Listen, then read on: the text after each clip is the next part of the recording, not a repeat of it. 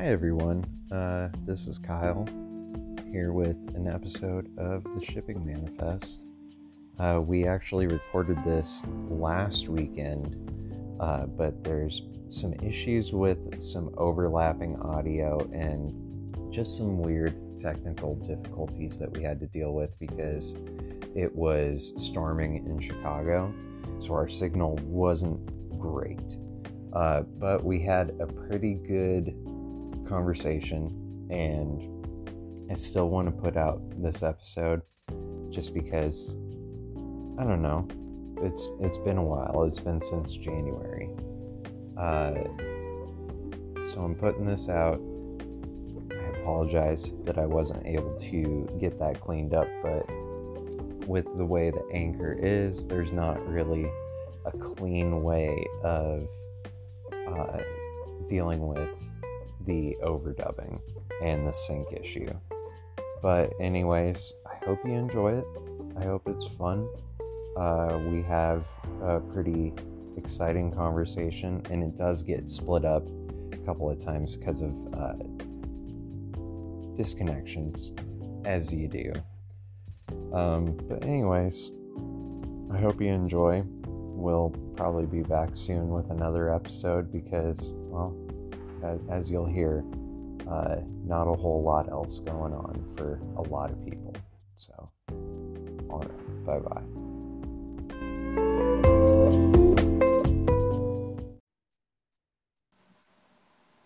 Round three.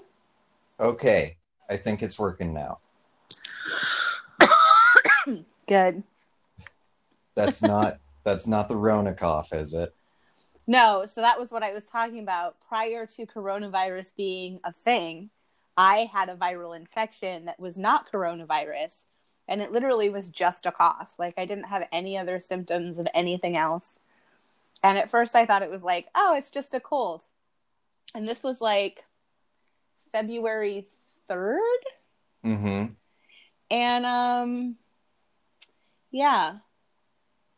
Oh no, it was like yeah, no, it was February 3rd because it was before it was before C2E2. And Right. uh I went and they were like, "Oh yeah, it's a viral thing." And like coronavirus was like just becoming a thing in like China, and I think we Mhm. had one case in the United States. And everybody was starting to be like, "Oh shit, what's this coronavirus thing?" So when I went to um, the emergency or not the emergency room, I went to urgent care and I was like, "Hey, so I've had this cough for a while. That's literally my only symptom is I just can't get rid of this cough." And they were like, "Cool, cool, cool, cool." And I was like, "Yeah, so it's not coronavirus, right?" They're like, "Have you been to China?" And I went, "No." And they're like, "No anyone has been to China?" And I said, "No." And it's not coronavirus. And I went, "Okay, cool, cool, cool, cool, cool." They said, "But you do have a virus, and it's probably gonna, you know, here's some drugs you can take, and um, that'll last you about a month." and you know you'll feel better in about seven to ten days but the cough could last for eight weeks and i went cool super fun time so yeah Wow. that is the lingering cough um, i still have a little bit of which has also been super fun now that coronavirus is a thing Mm-hmm. because um, before we were all quarantined and everything, and it was like, hey, this is really scary, and people, it's like rapidly affecting people by in mass numbers every day, and then trying to take the bus to work, and I'm just, it's just a cough, y'all, it's just a cough. Mm-hmm. So yeah, everyone on the bus hated me for a couple weeks, but then we went quarantine. Yeah. Uh, around that same time, my roommate's allergies started kicking in, and that's been making her cough too. So right as the news started flowing in, and I'm hearing from the other room a lot of coughing, and I'm I'm just like, I already have anxiety. I don't need this on top of it, Right. like exacerbating things. Yeah. Uh, but yeah, it's it's just allergies, but it is uh fucking terrifying out there. Uh, Yeah. because uh, I'm I'm really glad that you're able to work from home. me too. Uh, because I'm not able to. yeah. Because I made the the awesome decision to quit my job in January, and I was like, oh, it's gonna be fine. You know, I'm gonna I'm gonna find something new pretty quick. Everybody's hiring, like no big deal. Uh, it took forever for me to find a job uh, because just nobody was getting back to me. And then I finally got a response from uh, one of the places that I applied to, like before I quit, and they hired me. Well, that just so happens to be a calzone delivery place. Is it the local calzone zone? We have one uh, that is like that. All of our all of our calzones are uh, subtitled with zone. Uh, so we have like the work zone and the bro zone. That's the meat one. If you So it is. So the owner of this establishment is in fact Ben Wyatt. pretty much. Okay, cool, Pretty cool. much. Uh, so I I started the job right as quarantines were start to, starting to roll out, uh, and I was like, "Wow, well, this is not terrifying at all." Uh, but I had been basically quarantined for a month and a half already, uh, so I I wasn't really interacting with a ton of people. But now I'm out there, uh, you know, delivering to all manner of people, and it is uh, it is a little harrowing. Yeah. My my hands are raw from how much I wash my hands because I'm I'm washing my hands after Oh, every single delivery, but then I'm also doing dishes, so my hands are just dried out to shit.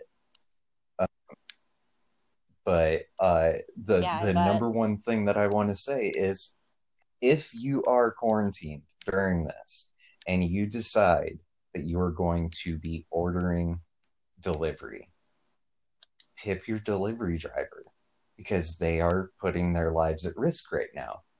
And they and and like I know things are hard for everyone. I get that.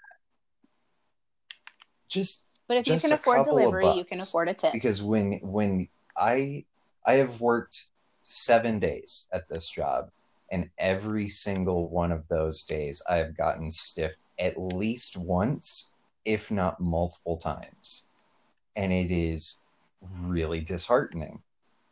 Thankfully, other people are are taking care of of the drivers and like tipping more than than you would normally get. So I'm having some decent nights like I'm still having to go out there.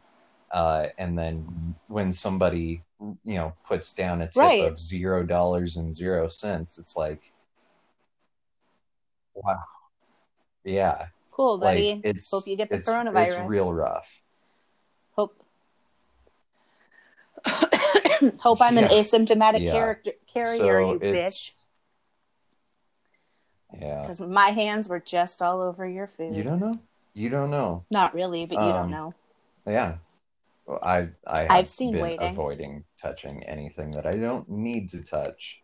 Uh, but No, I know. it's Yeah. just more of the, you know, you Mhm. don't know who who's doing what with what. like, just take care of people. So Yeah. just just don't be shitty. Hey, rules Yeah. to live by It's in not life hard. is just don't be It's, fucking it's shitty. It's really not. And like I'm not I'm No. not asking I'm not it's asking really not for difficult. It costs you nothing. everyone to put five dollars on their on their tips.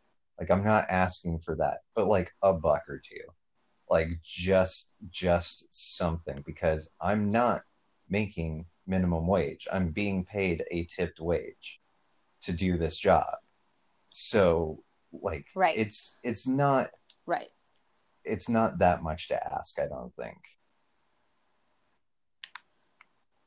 Well, and that's the thing, you know, we're Yeah. both um, former Grubhub employees and we worked in the like call center. So we would get the phone calls from both the Mhm. unhappy customers and the unhappy clients. And when you have people who say, you know, I don't want to deliver to this guy anymore because he doesn't tip, you know, we have a hard Mhm. time, you know, disagreeing with that decision. Even though it's my job to like make sure that they like still do their job, you know, it's shitty to say to not tip somebody in any context, but especially now when these people are just trying to like restaurants are going to are struggling are going to Mhm. continue to struggle for so, so long because of this. And it's like you can at least pay the people who bring you your food. And it's like you're saying, "Oh yeah, I want to order like the whole I've been ordering out significantly more than I normally do because one, Mhm. I just am lazy and I don't like to cook and I work till seven. So it's like I don't really want to cook at seven o'clock at night. Also, because I know that like I want to stimulate the economy, and if I want to go to that restaurant again when this is over, I have to, Yeah. you know, help them stay in business while it's going on. And like you, a lot of places you don't even have to think Mhm. about it. You can just click a button and pre-tip. So like you don't even have to write it on the thing. So if you're ordering through Grubhub, guess what? You can do a 25% tip and just give them a little extra. And we I've been saying literally my whole life and we say it was a thing that we would say at Grubhub all the time. Yeah. If you can't afford to tip, you can't afford to eat out. So it's like and that's the thing is like if I can't afford to tip after the Mhm. delivery fee and everything, then I shouldn't be ordering this food. So, and Yeah. it's no different in the, in the time of Rona. Oh man, Like- uh, there's gonna be such a shitty Oscar bait movie like Love in the Time of Rona. Uh, Yeah, well, Yeah, that's the or yeah. love in the time of COVID nineteen, yep. just based off of love in the time of cholera, but updated to people who live instead of being trapped on boats, they're trapped in Mhm. quarantine and talking over Skype or something. Copywriting it right now. This is my. I'm not- I'm Kyle not and I are touching going to write that this movie because it sounds aggravating. It sounds I don't want to deal with it. Uh, but it's it's uh it's been real uh tough to to go through because like I already yeah, had a lot of social anxiety and like I I didn't I've never been able to deal with big crowds and being around people that I didn't know very well and this has only made that worse Yeah. like and yeah yeah. Because and, now you're like, cool. What are you before carrying? It was like, oh, I'm not super down with crowds of like a hundred or more, and now it's ten or more. If I see more than ten people, I'm losing my fucking mind, and uh, so I'm just I'm. If I don't have to go to work, I'm not leaving my house. Uh, uh, like it's it's pretty right. messed up. And like the thing is, when we get through this, I'm gonna have long lasting uh effects from it. Like it's it I'm never gonna be able to be comfortable again because I'm always gonna have that in the back of my mind. And I think I yeah, Well, and I think that everyone's going to be like that. I think it's going to be, you know, Mhm. we're going to see a fundamental way things change. And, you know, there's going to be a lot of the things too that there's always been an excuse why we can't do that. But suddenly when we have a pandemic, we can do that. So we, the systems that have been, oh, that's too difficult or that's too expensive or we're not able to do that thing. Suddenly now we can do Mhm. it when it's required to keep people alive. no, It's no, like we- you can't lie to us anymore. that's one un- uh, etch a sketch you can't shake. Like it's it's done. Like we're here. Welcome. Uh, yeah, So it's it's just right. it's going to be fascinating uh, to see how things change going forward. Like once we're over the hump of this, and that that's it's kind of hard to think of it that way because right now we're still in like we're not even in the middle of it. We're still at the beginning. Uh, and it's it's going to get worse before it gets better. And that's that's scary and Yeah. uh, like I don't know really how to uh, manage my emotions about it. Um, Well, and that's the thing is like, you know, it's we're in a it's, it's like uncharted territory, you know, like we don't know how it's how things are going to change from here on out hmm yet and we don't know how long it's going to last and like it's the the doc the cdc doctor guy who's been you know in the public and trying to like every time trump speaks he comes out and is like okay but here's the actual truth. Um he he said you know you don't get to pick the timeline. The virus picks the timeline. So like we can sit here all day long and be like yeah by give it We're two not. weeks and we'll all be back to normal. We're not. Number It's one, not- because not- like not, not everyone feasible. has been And it's like- following the rules. So like we already have missed right. the boat on like tamping this down as much as possible, as shown by the fact that America is now number one in confirmed cases. Yeah, like, number one, guys. that's- we did it. That's not gonna just go away, you know? how how come we're never number one at anything that's like good? We're always like Yeah. number one in most gun shooting deaths and number Yeah. one in least educated people and number Yeah. one in COVID 19 outbreaks. But we're never like number one in uh, education or best hospitals in the world. Yeah, like I don't, I don't, uh, we don't even have the best candy in the world. Like we, like we can't even manage that. Right? Uh, it's it's Is it? Did we do We're it yet, guys? it. Is America great yet? yeah. I can't, I, appa- that's Are what we? that's what all the bumper stickers tell me. Uh, that's that's what I've been told. Uh, we're we're making it. I will say, I will say, hell did kind of freeze over today, or at least um, COVID nineteen in the last couple days has made hell kind of freeze over. Um, in that I had to give props to Trump for something, and because he the that one Republican Yeah. fucker who was trying to block the aid by like yeah. Trump came out and was like, "Listen, this isn't the time for that. Like, we need to help people, and it needs to get done." but like, And, uh, as soon stop. as Trump gets done doing that, he'll like, like five minutes later, he'll say something really fucked up, and it's like, dude, I know. I know he does, but I had to give him props. I had to give him props for the one thing. I'm not converted now and like Trump's a great Mhm. president, but that one thing he did right.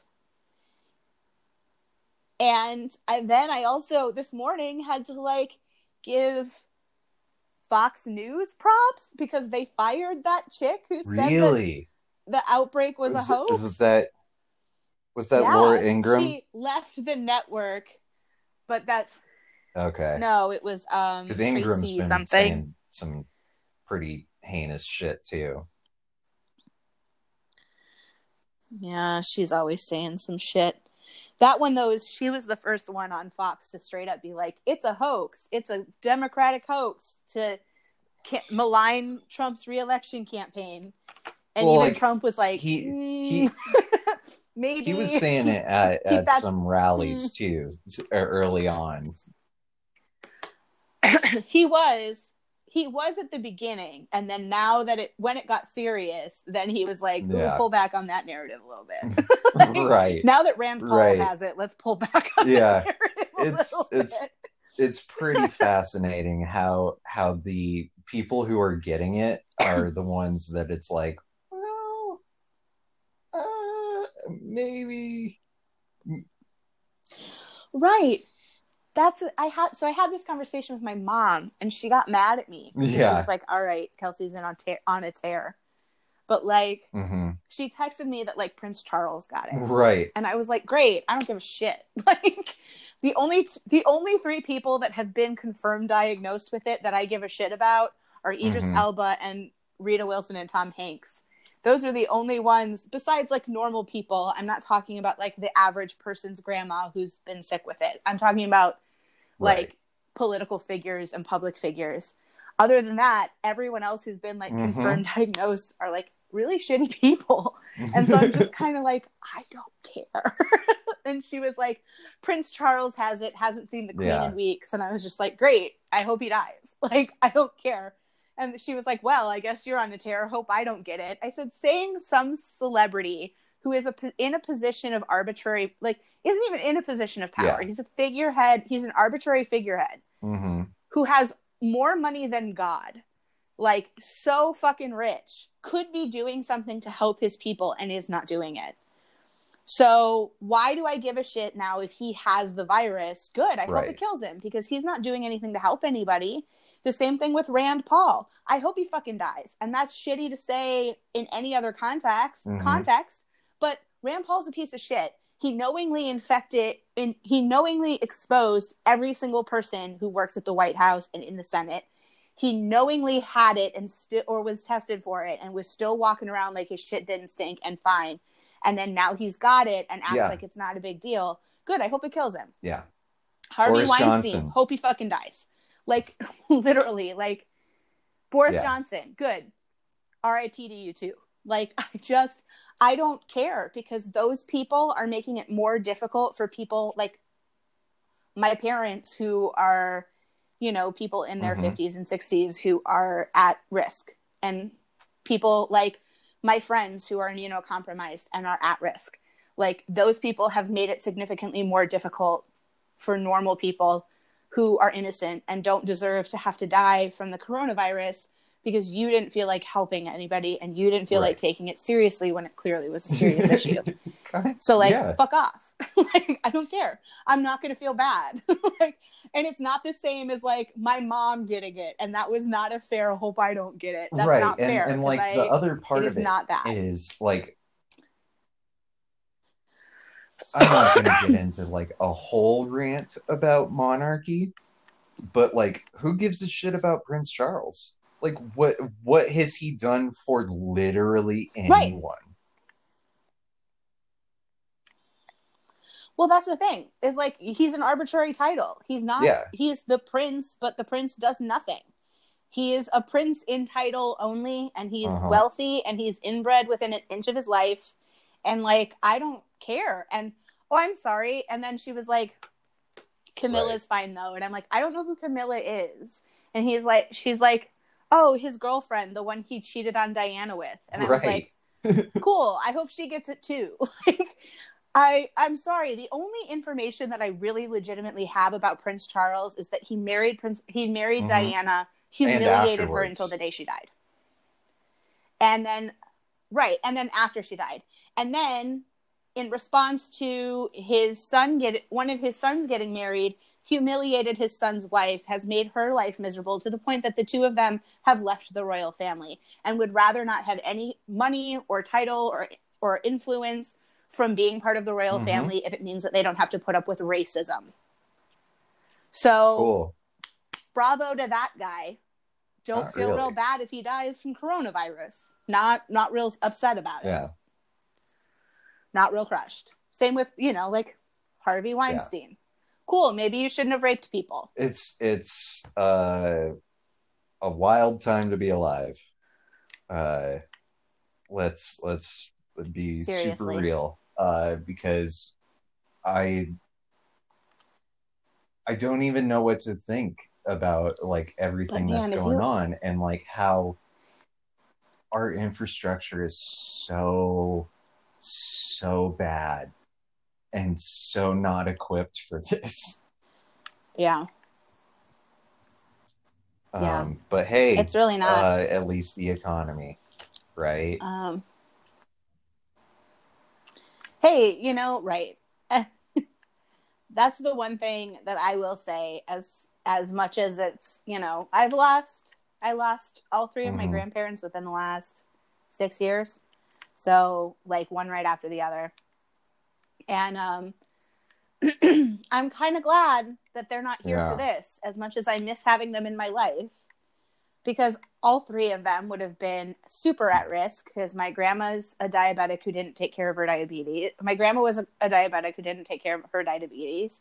My other grandma had dementia and Alzheimer's and was immunocompromised and whatever. And my grandpa had like multiple heart surgeries and like was immunocompromised and like at the end of his life. So yeah, I'm not I'm glad that I don't have the stress of having to worry about my grandparents Yeah. like dying of coronavirus because it sounds like a lot. All three of them died in their sleep. So like I surrounded by like other than my grandpa, my grandpa was al- was alone with my grandma in the house, but like my two grandmothers both died in their sleep with their family with them. So, you know, Alone. much better way to go than like the pneumonia, the bronchitis and pneumonia that you got. Now you're trapped in a hospital, Yeah. quarantined away from everybody, and your family can't come visit you. So, and then both my aunts are cancer Mhm. survivors, so they definitely wouldn't have been able to go see her. Or no, my aunt and my mom are both cancer survivors. So it was like, yeah, I'm like, oof. And then we were joking about it because, like, when my grandma was in, she moved, when they moved her out of her house and into like, co- like senior community living, she hated it and she was really Mhm. upset about it, but like, she couldn't live in the house anymore. And like, because she was like, she just couldn't do it, you know?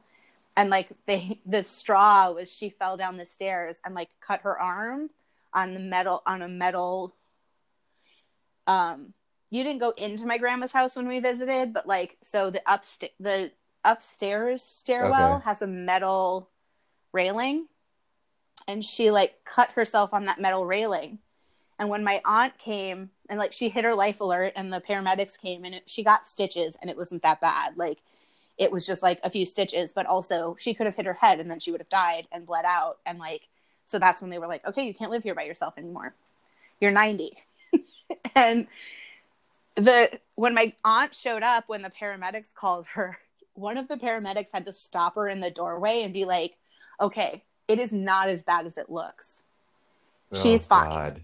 i just need you to know that because the it's, it looks insane literally because she cut her arm and then fell down the stairs there was like blood on the wall and blood all over the floor and like she couldn't get up. So there's like she's bleeding and like rolling around on the carpet. Oh, and God. she said it literally looked like somebody had been murdered. And it was just a cut on her arm that had like five stitches or something. So yeah. And so we were talking about though after she moved she like was so angry about having to live there like very angry very resentful. Part of that was because she was starting to lose her mind a little bit. And so it was and part of that is because she'd always been just a very selfish conceited woman.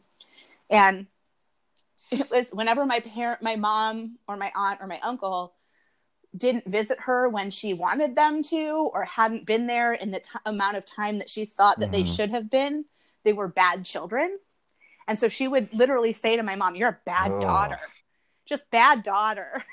Like she was talking to a dog and like you know Yeah. my family's sense of humor is bleak. So it was you know we all laughed about it and it was funny.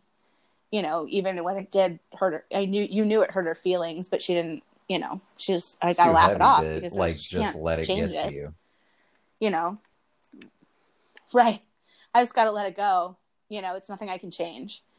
But so now we're like could you just imagine now if like she was in her last few years she was in a or last year of life she was in a memory care or like a a memory care kind of facility where she couldn't if Mhm. somebody got the flu they locked things down like if somebody had a cold that went on a little too long they locked things down and people couldn't visit so she would have been one of those you know we can't go visit our grandma in the nursing home situations because we're they have to quarantine the nursing home so people don't infect them and then of course we would have heard it from grandma Yeah. you're a bad daughter There- i can't visit you though like, There's n- it's not literally choice nothing I've we can do about this. right. So it's been it's been kind of funny reminiscing of like what it would have Yeah. been like if grandma had been here for this because she would have been one of those people that like it wasn't oh and then of course she was a, a little bit of a pathological liar too. So it was but it wasn't stuff that mattered. It was stuff like I'm going to say this because it sounds impressive and I'm Mhm. saying it so I get attention and impress people. Right. And I feel like that's just like a 50s kind of thing. You know, housewives of the 50s had to like one up each other. So you know, it was like you know, if grandma had, if grandma was here, she would have had it. She would have survived it, and it would have been, you know, she would have this, that, and the other thing. And we were just like, Mhm, you know, we would have been mhm. like, all right, grandma, sure, whatever. you know, just she, you know, it was she had like skin cancer at one point and had like it wasn't even it wasn't even fully cancer. It was a cancer, a precancerous like mole or mark or something on her leg. And then for but if to anybody else, oh, I had really bad skin cancer. Okay, grandma. Sure. I beat cancer. Okay. Didn't need no it. chemo or Just- anything. Sure, grandma. All right. Yeah. They just took it out of my leg and I was that's fine. it. Yep, that's how cancer works, grandma. Yeah, Got it. and and and that's Nailed the it. thing. Like, uh, Killing it. my my sister survived cancer. Uh, she had thyroid cancer when she was eighteen, uh, and so I Mhm. I mean I still think about her being out there because she she had been working three jobs prior to this. She was working as a dental assistant, she was working as a server at a pizza place, and she was working as a barista. So like all three of those are high contact uh, kind of situations. And Yeah. I don't uh, like I don't know when I'm going to be be able to see her next because I'm worried about like if I'm carrying, if she if she's carrying, like I don't know what's going on. And then Right. my mom has also had thyroid issues. My grandma is uh older now. Both of my grandmas are, you know, so I don't know when the next time I'm going to be able to see them is. Uh, and then you know, I I think about it a lot because my my dad died in 2014 of a type of cancer that uh, normally Mhm. people 20 years older than he was get. Uh, so it was it was already a freak situation that he had this cancer. Uh, but I Yeah. I constantly think about like how he would have reacted to all the situations that we've been in over the past six years, uh, because the past six years have been uh, pretty rough, uh, pretty rough in general. Yeah. But I don't I don't know. It's Yeah. it's pretty scary because yet like there are there are friends who aren't immunocompromised that I still won't be able to see for a very long time. One of my friends who lives 45 minutes away, we haven't been able to hang out since last May just because of how busy she is. But like it's going to be it's going to become over a year since we've last hung out because of this whole situation. Uh, and and that sucks. Yeah. Because like I don't have a ton of people that I hang out with, uh, but the people that I do hang out with, I care about a lot. Uh, so this this whole situation Right. has been uh, pretty rough. And then there's also the fact that I mean this is the first time that I'm going to say it on the podcast, but I came out uh, at the beginning of the year. Uh, I came out as trans, and I was planning on this being the Mhm. year that I began my transition. I can't do that now. I can't like I can't. It's it's not right. Because it's, It's not, not. essential at the moment. so so I I have to put put that on hold and like i'm sorry coachella got canceled but like my life got canceled like i i Right. Like I you know what? I'm not Fuck sorry Coachella. Coachella. got canceled. You know what? Fuck Coachella. Fuck the people who run Coachella. Like Coachella, the Mhm. owner of Coachella is the fucking garbage person who is a Trump supporter and like yeah donates to like anti-gay causes. So like Yeah. fuck Coachella. I don't give a shit about Coachella. Um I do appreciate so again, so like C2E2 was abnormally early this year. which It was the last shit weekend like, of February. So- great Right. So it was like pre. It's like Uh-huh. it feels like ReedPop knew, but like so we were joking because things had just started to get a little bit dicey that that same week. And so we were all kind of like do we are we still gonna? Yeah we're gonna. And so we did. And like people we still had it. And like they didn't cancel. Nobody pulled out. But like Mhm. everybody was taking extra precautions. So like caitlin and caitlin and i were doing our typical you know visiting people that caitlin knows and that i know and like that kind of thing. But we had a pack of like we brought like extra sanitation stuff and snacks and like things that would help people feel more comfortable. Like do you did you run out of hand wipes? Here you go. Did you run out of hand Mhm. sanitizer? Here you go. Just to help. And then she at some point one of the artists that she's friends with heard a story from some random people that like we didn't know personally at a bar about this. It was they were calling her the patron patron saint of artist alley coming around with snacks and like hand sanitizer so yeah so now we're gonna um try to do it like as like Great a cnsc idea. sponsored thing for next year and like be a place that you know people can come and Yeah. pick up stuff if they need it. So like bottled water and hand sanitizer and like because even you know when we have Super conventions again they're going to be vastly Oh different god. than they have been in the past. But like people people doing signings and like Tom King. So we were Cara was right by where we called it the Hell Row because it was Tom King, Doc Shaner, and um, Oh, Mitch Gerads. no. And they were all right there, and so it was like the most. And and Cara was on the other side of that aisle, or like she was on like she was in a different Mhm. aisle, but like her back was to them.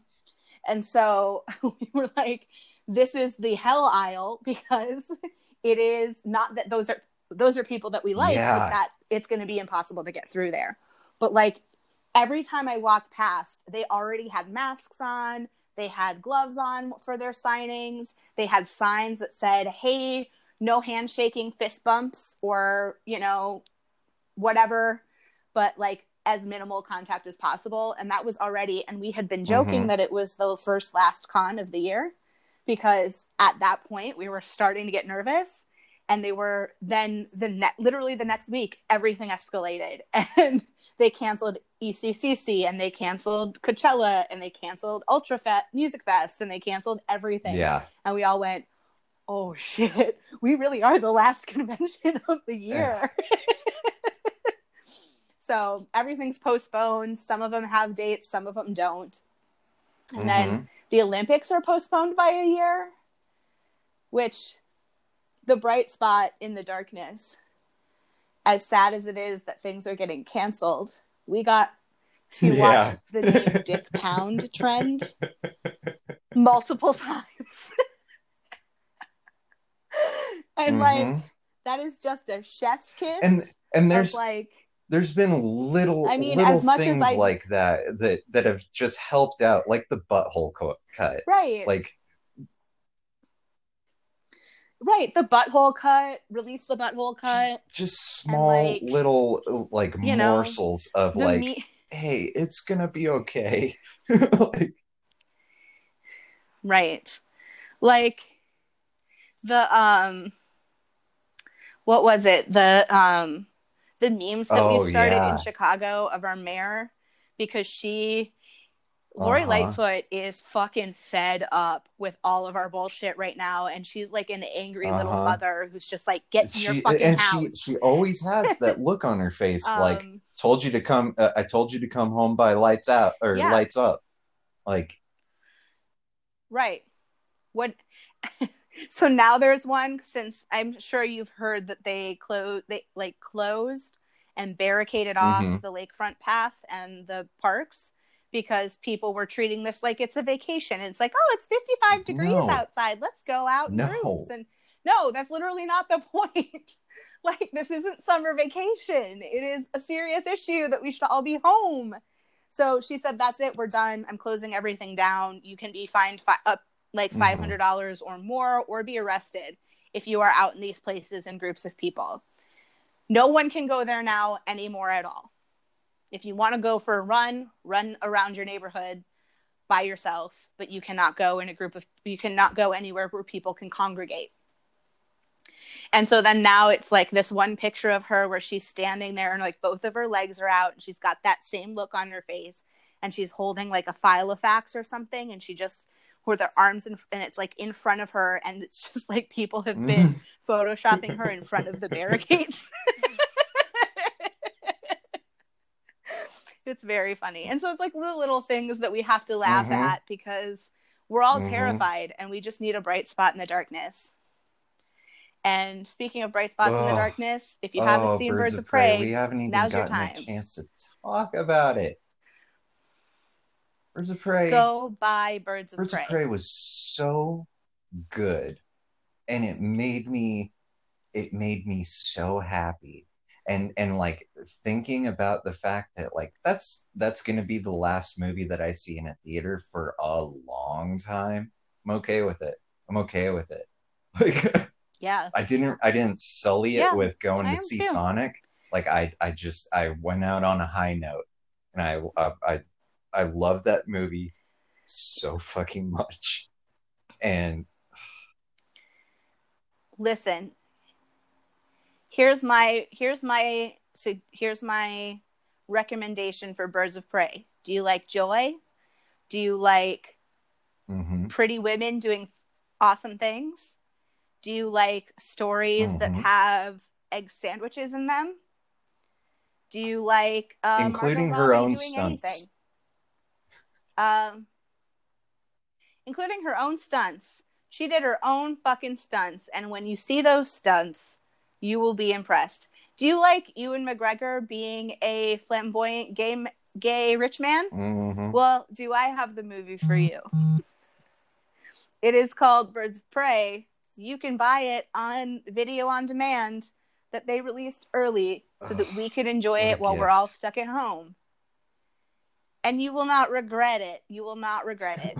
I watched it three times and it came out on Tuesday. I, I, I, need to I need to block out a little bit of time uh, this weekend and and do the same because oh god, I I just haven't been able to yeah. stop thinking about it and it's been it's been a while since it came out, but like it just it made me yeah so excited because like good. we never get that type of movie. We never we never get like no we girl don't. gang movie, and i've I fucking loved it. It was so exciting to to have them just be authentically those characters. Uh, they they didn't they didn't fuck it up. And it was really nice. And i actually really like the added depth that they gave to huntress uh, because in a lot of portrayals huntress can kind of yeah. come off as uh, i wouldn't even say like one note but like there isn't always a lot to her depending on who's writing her uh, but like right making her kind of socially awkward because she saw her whole fucking family murdered in front of her. Like, yeah, that makes sense. That checks out. Well, yeah, she saw her whole family murdered, and then she immediately yeah. did a Batman thing and went to train to get revenge. So, like, you know, that's gonna make uh-huh. yeah, that's gonna make you a fucking weird. Because I don't know if you guys noticed, but you know who also Batman. is kind of socially awkward and weird? like... Batman. fucking Batman, who also watched his parents get uh-huh. murdered and then trained his whole uh, life to get vengeance. And and I just really appreciated that they didn't shy away from letting each of those characters, every single one of the characters in that movie is a little weird. Like they they all have their own yeah quirks and and nobody's too clean, nobody's too like perfect. Nobody is the idealized version of that character. They all have weird shit. Like So like one of the things that was like the biggest pushback from like the dude bros was that you they made Incorrect. Margot Robbie be not hot or whatever.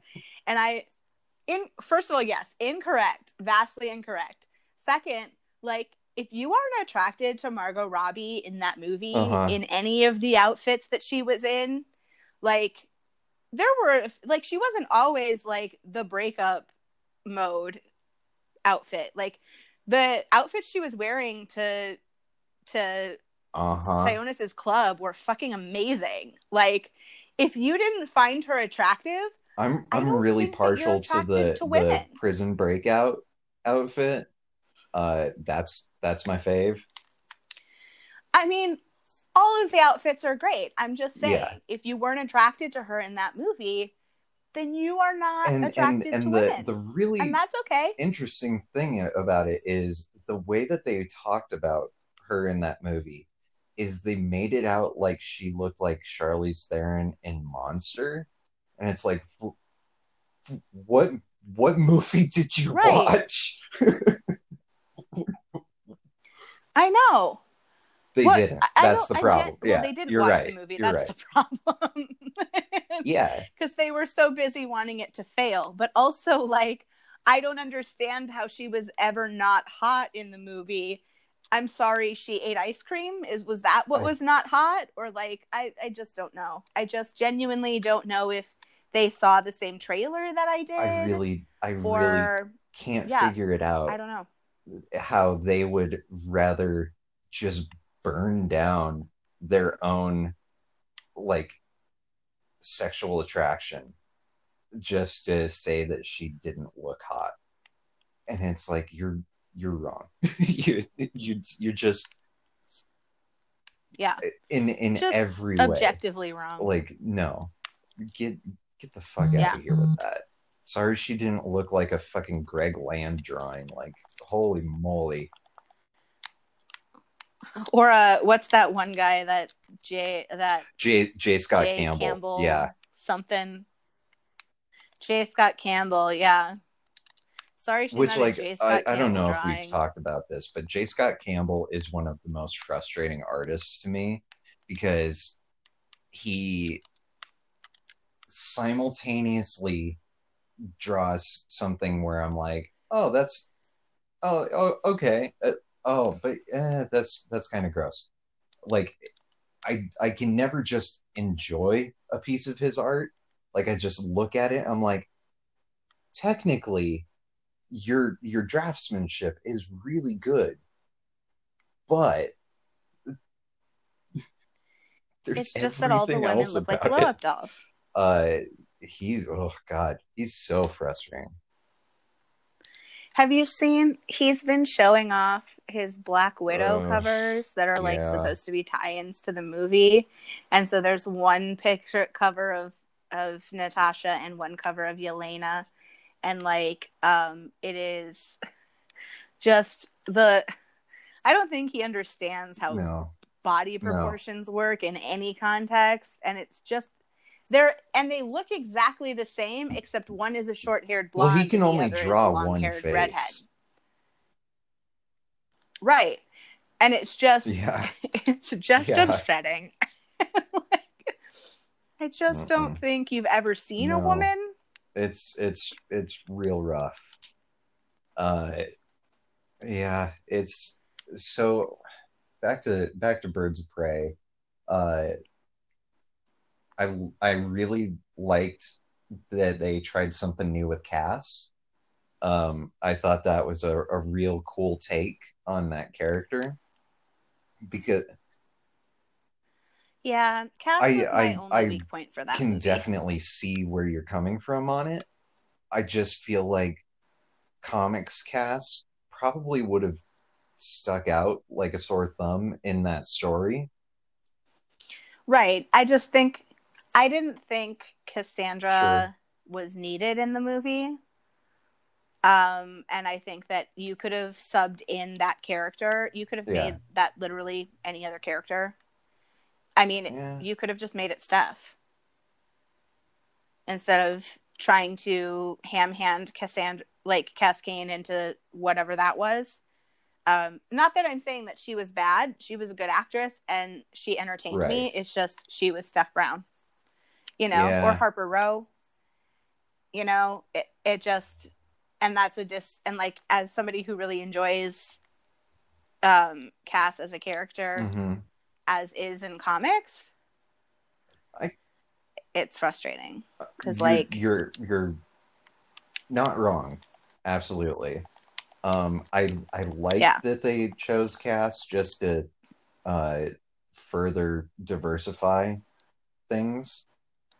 Um, Yeah, but you could have made St- you could have made Steph true. not white. Uh, I I liked her, uh, but I I don't fault you for not uh, being into it uh, or Yeah. as into it. Um,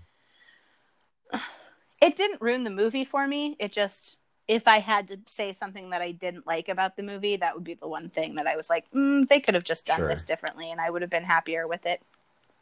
um, but uh, I I really thought that making uh, Black Mask and Zaz like a couple is one of the most inspired things I've ever seen. God, and like it's so good. when when just Chris Messina was cast as Zaz, I was pretty much just going off of him as the guy who was on Newsroom and the Mindy Project, and I'm like, really, that guy? And he crushed it. He did so well in that movie, uh, and like, it was it was really interesting to have Roman and Zaz as kind of like this very similar relationship to what Joker and Harley were, but like almost a little bit Right. healthier.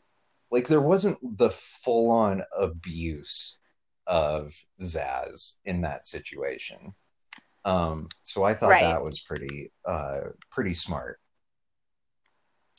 right, Yeah. Zaz has agency Yeah. in the movie uh, where Harley never had She was- agency with. she was essentially the star The of Suicide Squad and had ze- zero agency. And and I think Yeah. the most fascinating thing is comparing Harley and Suicide Squad to Birds of Prey and just like showing how she acts, how she's shot, how she dresses, everything is so different and so much better in Birds of Prey because it's not it's not a constant cheesecake factory. Uh she she's in right. Oh man, Cheesecake I'm Factory sounds I'm so good sorry. right now. Maybe they're delivering. I don't know. no, Uh, they're they don't deliver this far. but They don't uh, deliver this far north. she she actually got a chance to be a real character. Uh and like margot was Right. fantastic with what she had in suicide squad and she made it totally watchable totally entertaining. Everything you know was good.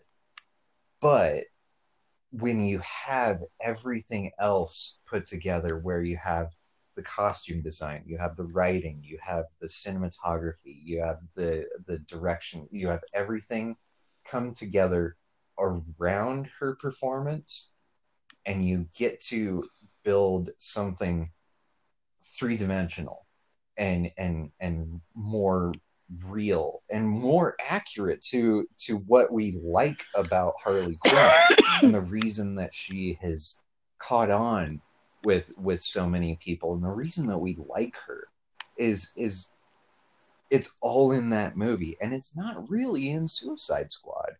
Like not she's she's kind of kooky in Suicide Squad. And like oh you know we're the bad guys. And like oh you know she's doing the voice. But like she's not really Harley Yeah. Quinn in that movie. Like if if you really break it down. Yeah. Well, I think she's the version of Harley Quinn that was needed for that movie. You know, she was, um, because she's, you know, arguably the Harley Quinn that the original version of Harley Quinn, who is a Stockholm syndrome, you know, Yeah. sidekick to a bad guy.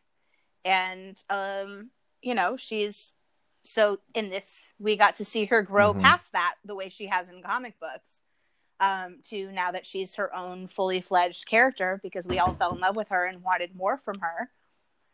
Um, we got to see her grow past the Suicide Squad version, which was arguably just the su- that DC movie universe version of hmm the origin of the character.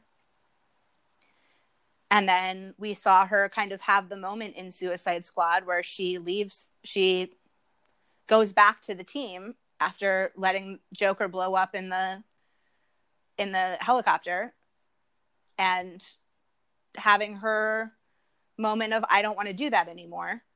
And then she goes back in as explained in Birds of Prey that and then it doesn't work out and she realizes that's Mhm. still not what she wants and then it's over and she gets to grow as a character and you know so we needed a lit as we needed that original sure. version to get to the version that we got And it does. I I do I do see how so that version of the character makes what she does in Birds of Prey stronger because you actually do get to see that growth. Yeah. Uh, and her become more self assured in in who she is and what she she believes. Like like the part in Sionis's bar where she's like, "Call me dumb. I have a fucking PhD." Like it's like yes, yes, yeah yes. you're you, Oh, you're yeah. remembering. yes you do you're a doctor You're remembering your You're a strength. You're, doctor. you're remembering your intelligence. You're remembering who you were before this stupid green haired motherfucker like corrupted your brain. He's not. it's not even And a good clown That was the best part. Uh, that was Cass's best part when she just goes, "He sounds like a dork." Uh,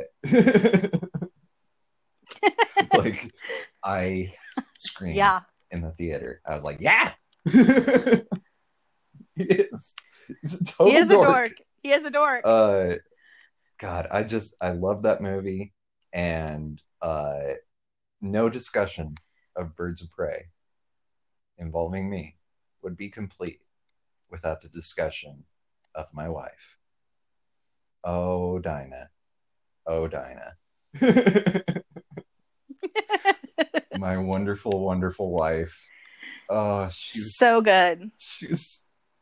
She was god talk about costumes gorgeous. jesus and like everything she wore was perfect and everything she did was perfect and oh my god when she does the fucking canary cry and she's like you guys might want to cover your ears i was like baby hit me hit me hard like go for it i'm ready oh god it, Yeah. it just it just felt so it's so good so good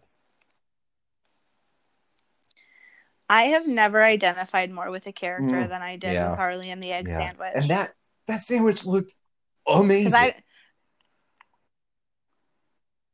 so, I- mean, I don't know if I've ever mentioned it on the podcast before, but long before Birds of Prey came out, I once made an in memoriam video on and put it on my Instagram for a sandwich oh that I did not get to eat. That was an egg I sandwich. Forgot about that. I so I uh the listeners, the three of you.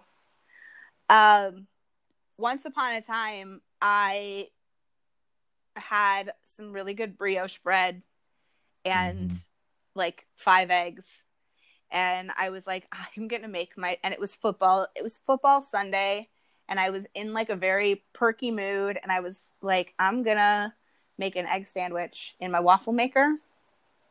And I'm going to have this really nice brioche bread, eggs, cheese, you know, a little bit of salt and pepper, a little bit of ketchup, like have a good have a good moment. I had some frozen potatoes, hash browns, Mhm. and I was just going to live my best life, right?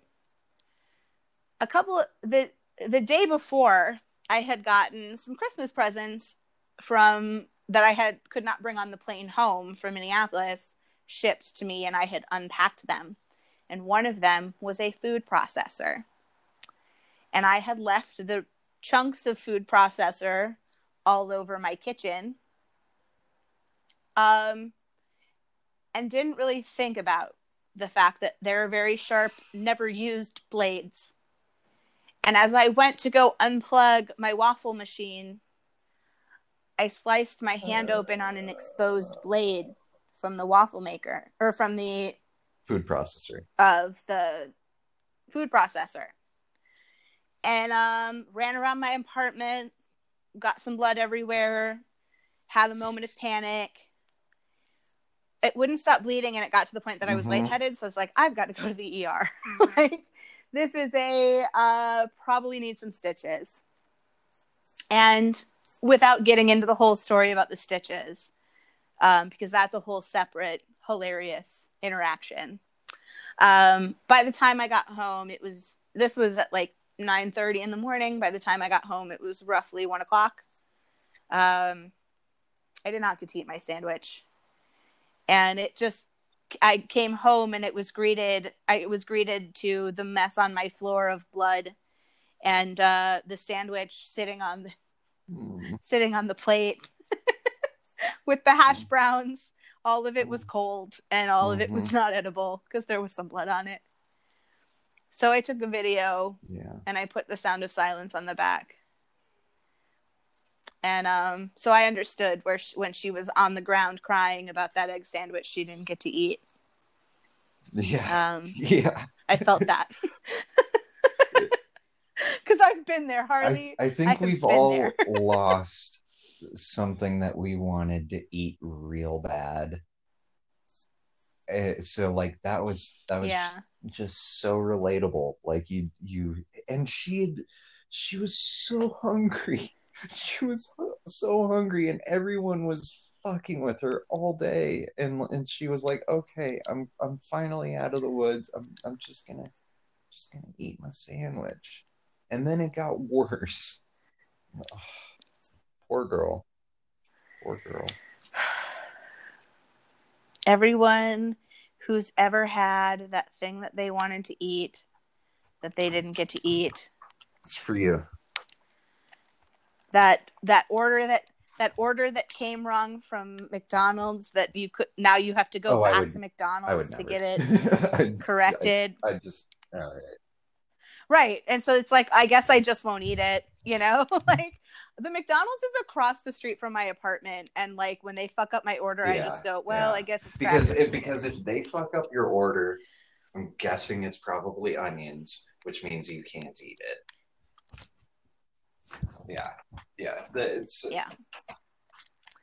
Yeah, it's usually it's usually onions. One time I ordered um I like very specifically ordered um a bagel like egg and cheese um egg and ch- like the egg and cheese breakfast Mhm. bagel like with bacon and whatever. And I very specifically ordered that. And uh, they gave me the steak and egg one, which was like cool upgrade, except it's covered in caramelized onions. And so I'm like, cool, I can't even attempt to eat this.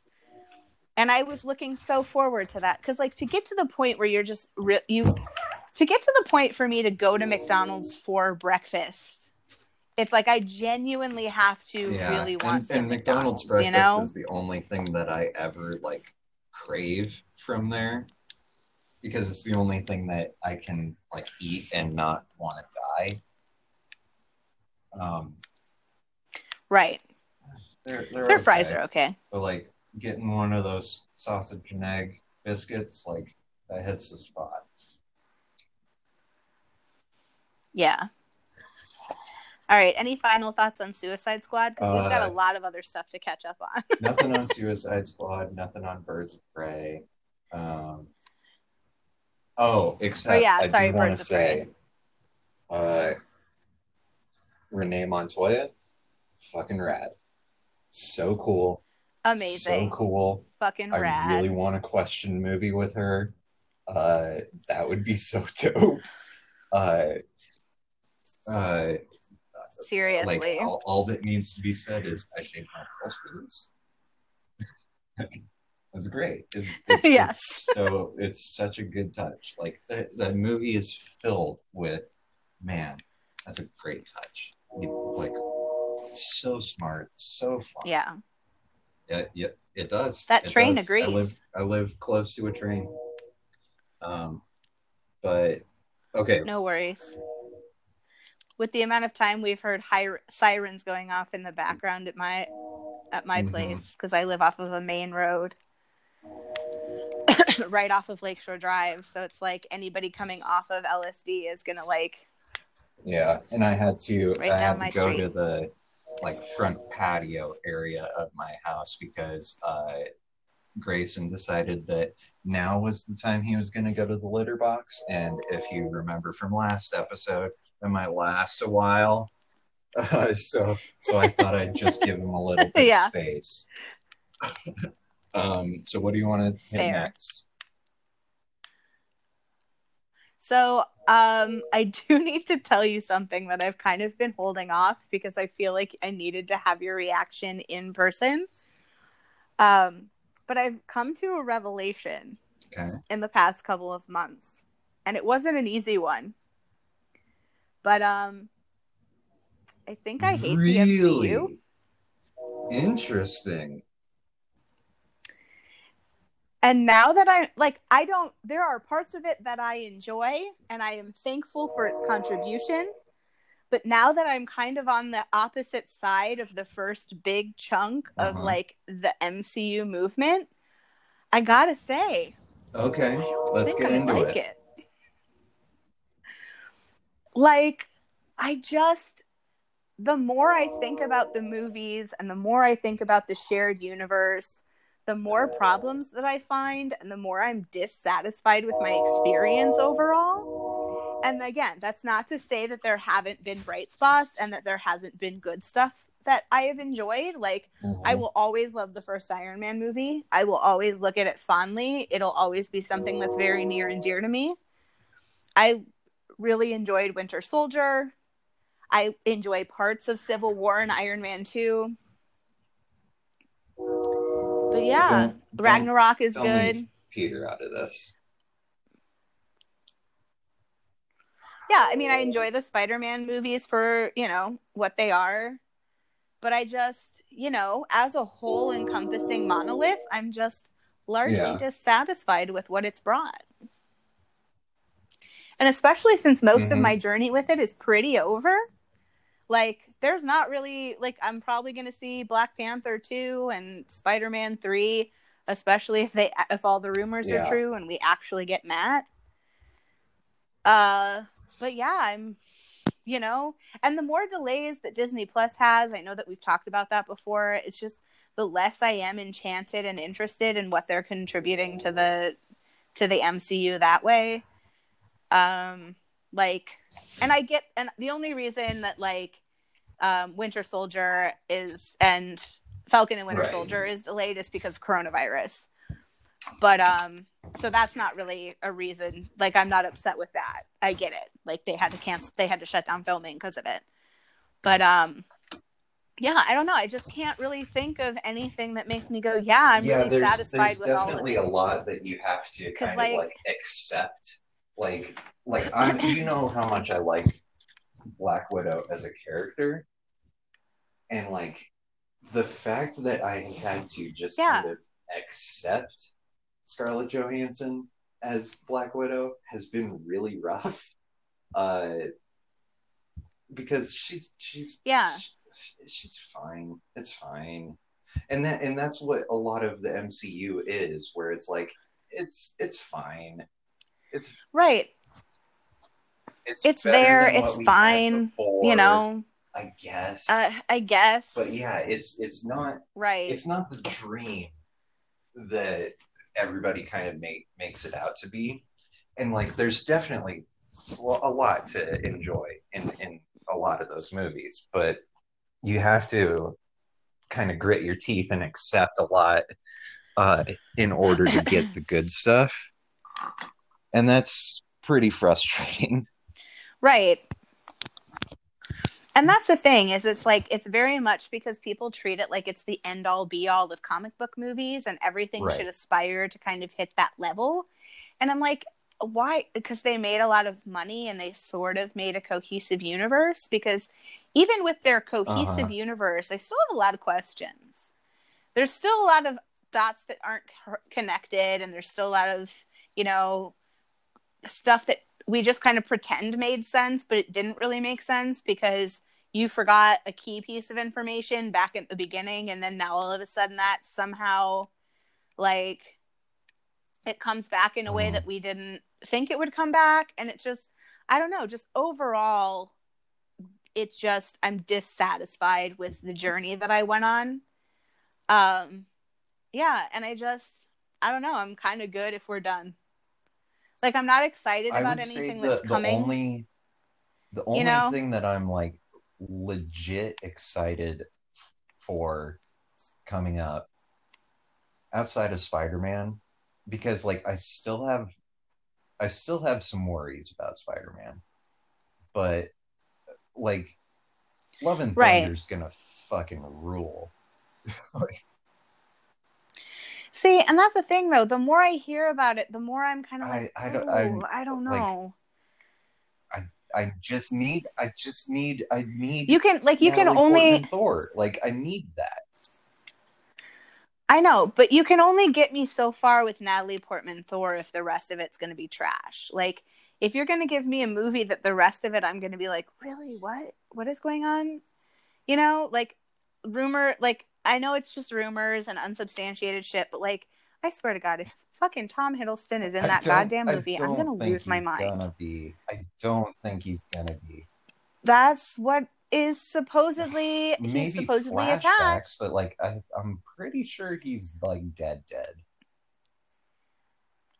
that again like that's the thing it's like we can't just keep bringing people back like and then you know all of this every every other week we get a fucking like No. is robert downey No. jr coming back no he's not he's, done. dead tony is dead let him be dead Like, i am free at, he at, can at rest maximum, let him rest he might have a single scene in Black Widow, and I think that's it.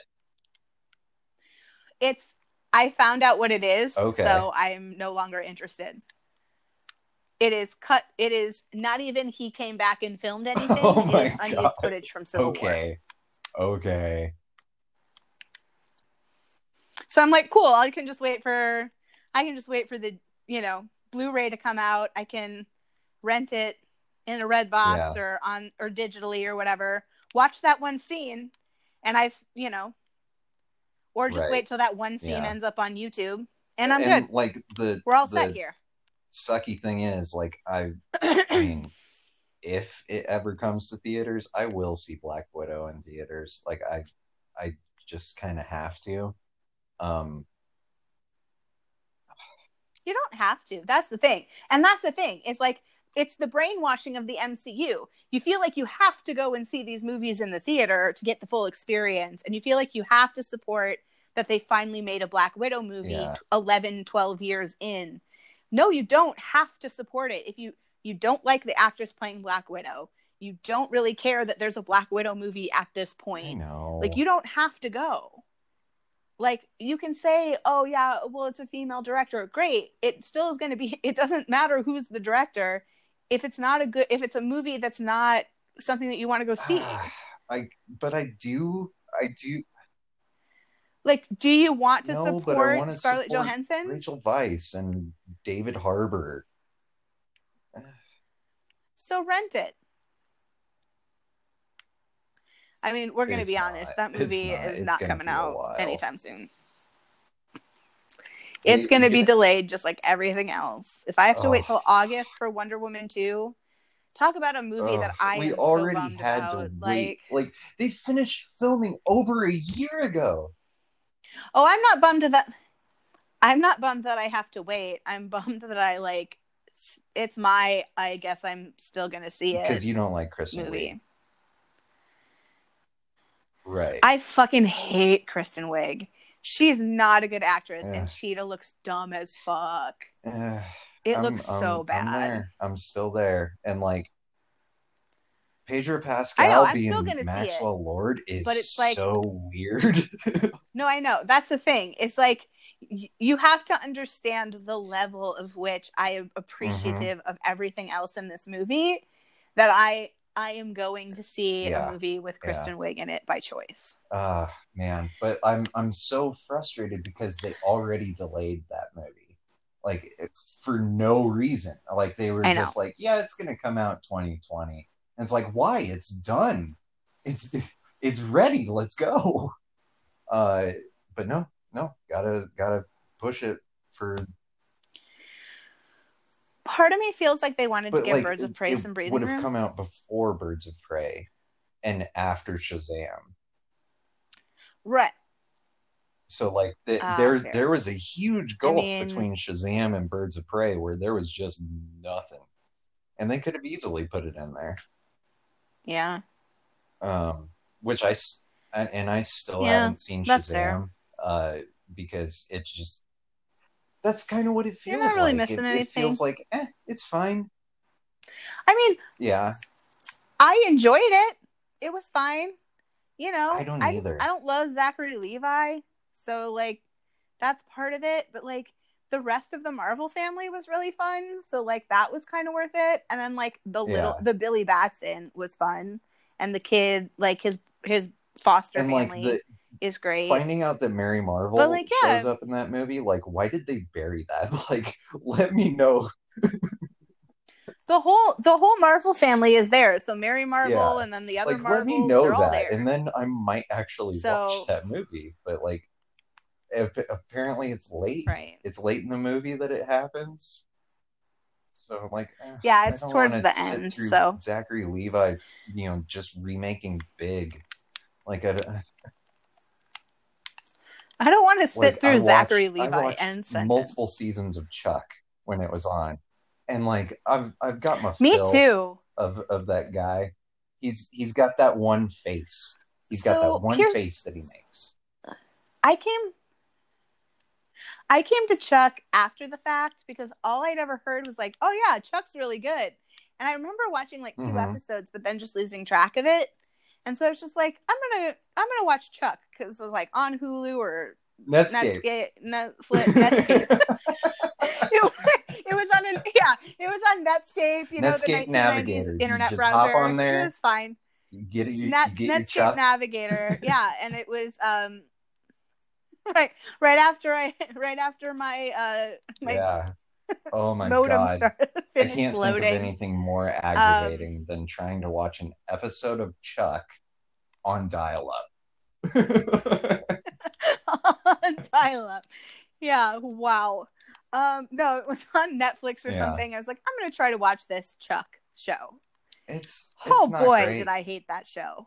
Um, but I kept sitting there and I kept watching it because I'm like, I feel like I kind of like it. I feel like it gets better. And then finally, I was like telling Pepper, and I was like, I'm watching Chuck, but I can't tell if I uh-huh. like it. She goes, You don't like it. like. Yeah. I can tell you right now, you don't like it because no one likes it. and it's like, that's fair. and you know and what? You're I right. I, I, came don't like to the it. realization of why I watched it for as long as I did, and it's it's just Yvonne Strahovski. It's it's just because of her. like she, she's the only Yeah. reason I wanted to watch that show. Uh, yeah. And now I have hand. Now I have her on Handmaid's Tale, so I'm fine. Tale because uh, the life is already a nightmare. Uh, so. Uh, Well, this was. I just, Yeah, I just, I I can't. mean, I can't. Yeah. like That's I'm, fair. I'm trying to like keep most of my in intake. well, to be fair, when it started, life wasn't that much of a nightmare kinda, kind. I mean, it it it's it started in 2016. Uh, so like it was about to Right. get bad. Yeah, we just didn't realize how Um, bad yet.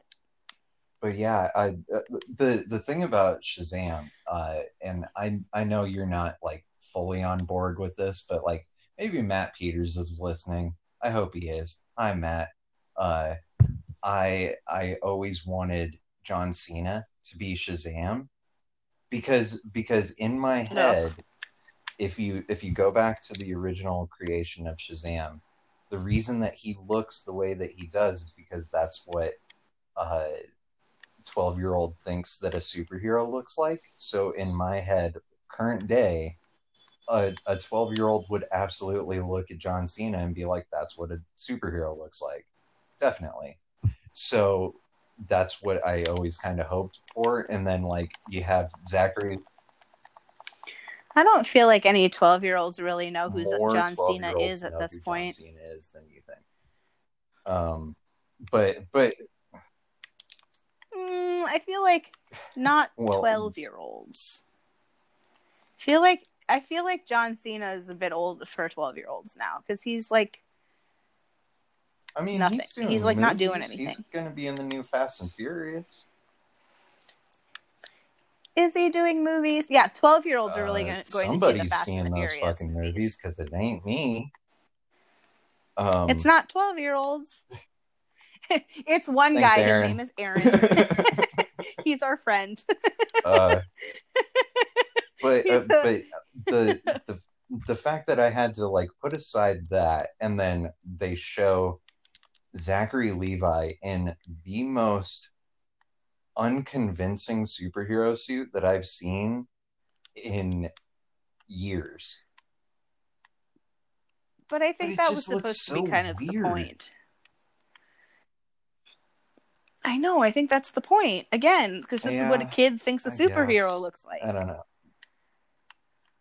A kid thinks he looks like Yeah. comic book Captain America. But like you know, if it ends up on DC Universe, maybe I'll pop into it. Like you know, check it out. Listen, the Shazam costume is no less convincing than any of the CW costumes are. Um, yeah. I. Uh, oh yeah. Okay. I I I think I can get behind that, especially the Atom costume. The Atom costume looks like low rent Iron Man, and like you you feel it. You you really feel. I mean, I saw the I saw the press photos Mhm. for the Crisis shows too. Like some of those Yeah. Supermans, they did Yeah. real dirty. I think Brandon Routh's Superman suit looked looked all right. I, I think it was like you could tell it was on a budget, but it was like it was all right. No, they did alright. Brandon. Yeah. They still did Brandon Routh pretty Um, dirty. Also, firing him and his wife from his show fucked. without any explanation. Um, So fucked. n- like now the only reason to watch any of those shows is Caity Lotz. It's the only reason to watch them because she's wonderful and I love her. Um, she's she's White I don't know who that is. Sara Lance. Uh, Uh, but um i don't know uh okay so so there was a, a- um, did you have anything else you wanted to add on to that no, that's it. I just, I, I think I'm coming out as somebody who hates the MCU, and I, Yeah. um, I'm living with that truth. And I appreciate you all being for here for me at this time. right um, this difficult time where I have to admit that, uh, yeah, I just this thing that was a huge part of my life for the last twelve years is yeah pretty fucking awful. pretty, I'm very dissatisfied, and Uh, it was like- garbage. like we said there's stuff to enjoy but it's not as perfect as was implied Right. I still, you know, I still get a little starry eyed every time I see Mhm. that first Iron Man armor. changing Um, I, like I know know, it's a part of that- Tony's whole thing, but like changing it from that first Iron Man armor was kind of a mistake. No, I mean the uh, the Oh, like, like the- the first cave armor? like Sure, the cave sure. armor. Yeah. No, I don't think changing the armors was the mistake. I think not being true to the source material Yeah. was the mistake. Like if you're going to have a character like Tony Stark who's got Famous. uh, you know, some pretty decent back Yeah. side characters and yeah, some literal demons and like if you're going to take that character and, you know, kind of erase it all for Gwyneth Paltrow, it's just Yeah. doing a disservice to the character. I don't care how good of an actor or how fun, how charismatic Robert Downey Jr. is, but at some point Mhm. it just became Robert Downey Jr. And, um, you know, that's frustrating because you could have done so much more with what you had and you chose not to. And you chose to have this dumb love interest story Which, with like, just Pepper. Never, it Um, never felt instead of- right. No.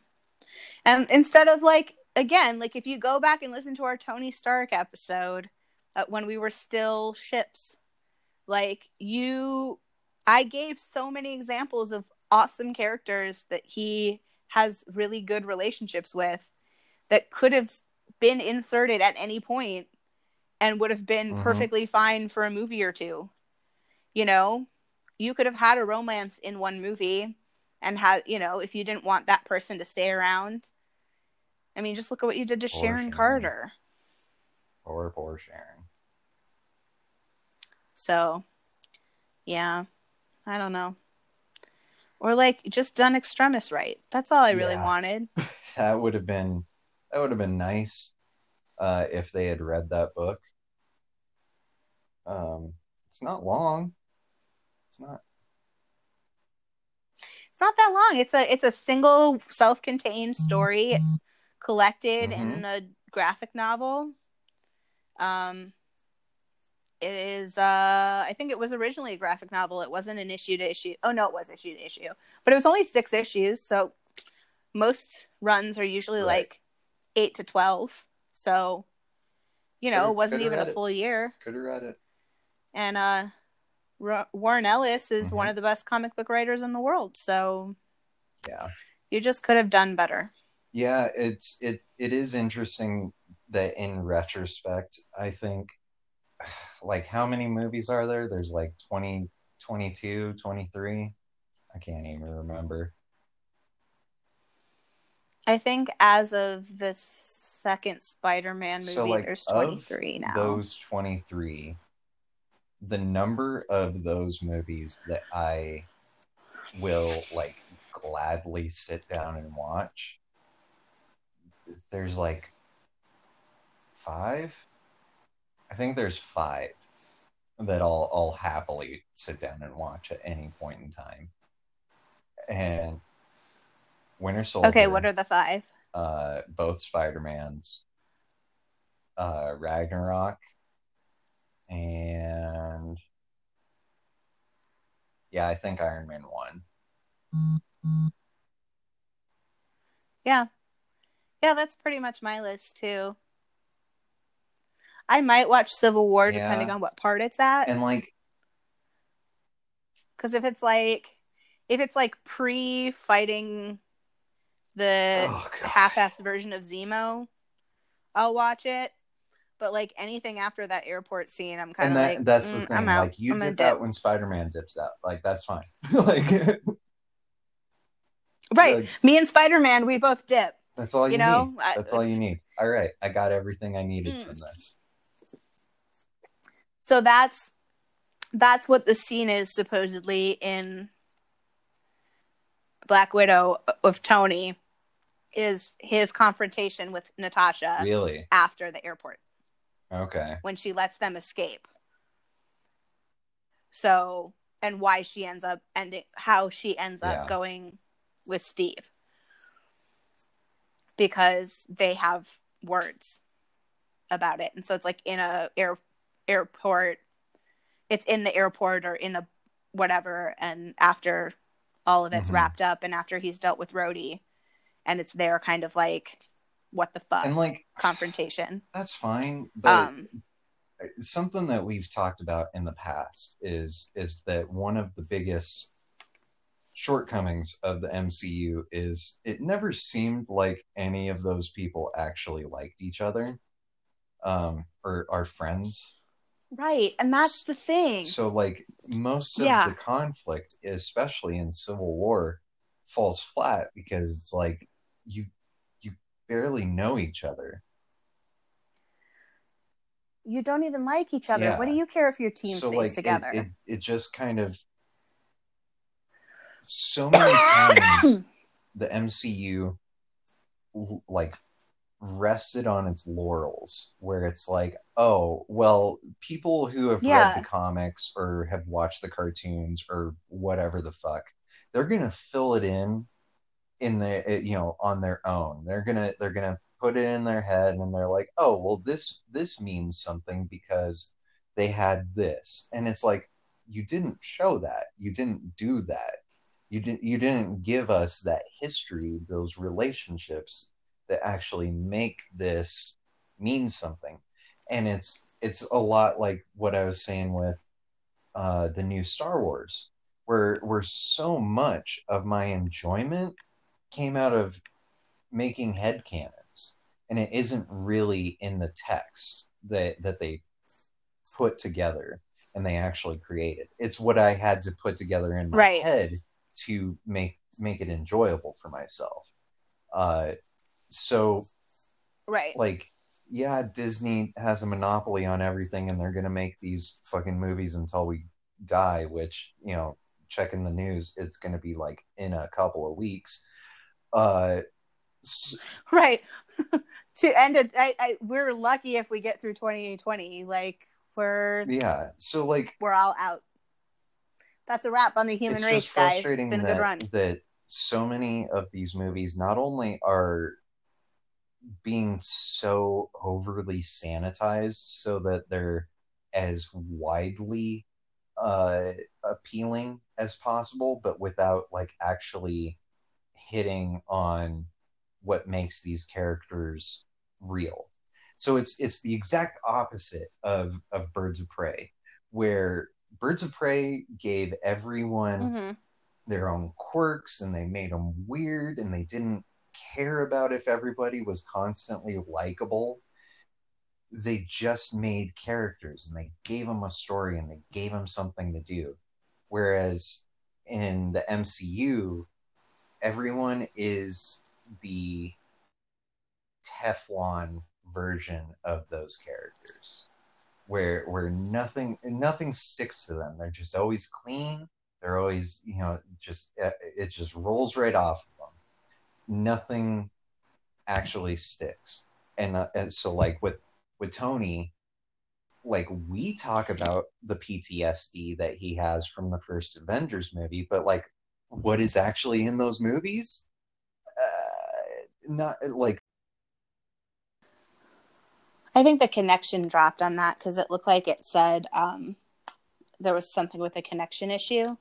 it's you got that message. I just got the message. Hey, sounds great. We're gonna let you know when it's done. And it's like, oh, okay. So apparently, apparently, what happened is uh, Walt Disney himself just cut our connection, just cut the feed. Was just like, nope, can't do it.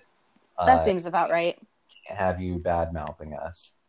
Um, but but what I what I was saying before we were so rudely interrupted by Mr. Disney uh, was Tony Stark has PTSD from the first Avengers movie, but they don't actually show that.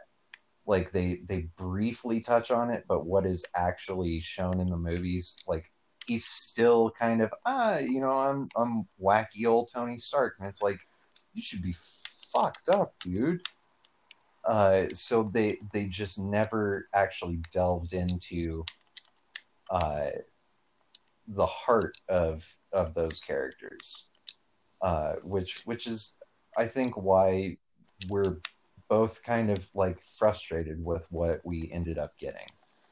Well, and I think that's the thing too. Is like you didn't you let things have brief moments, but you never gave them enough space to explore anything.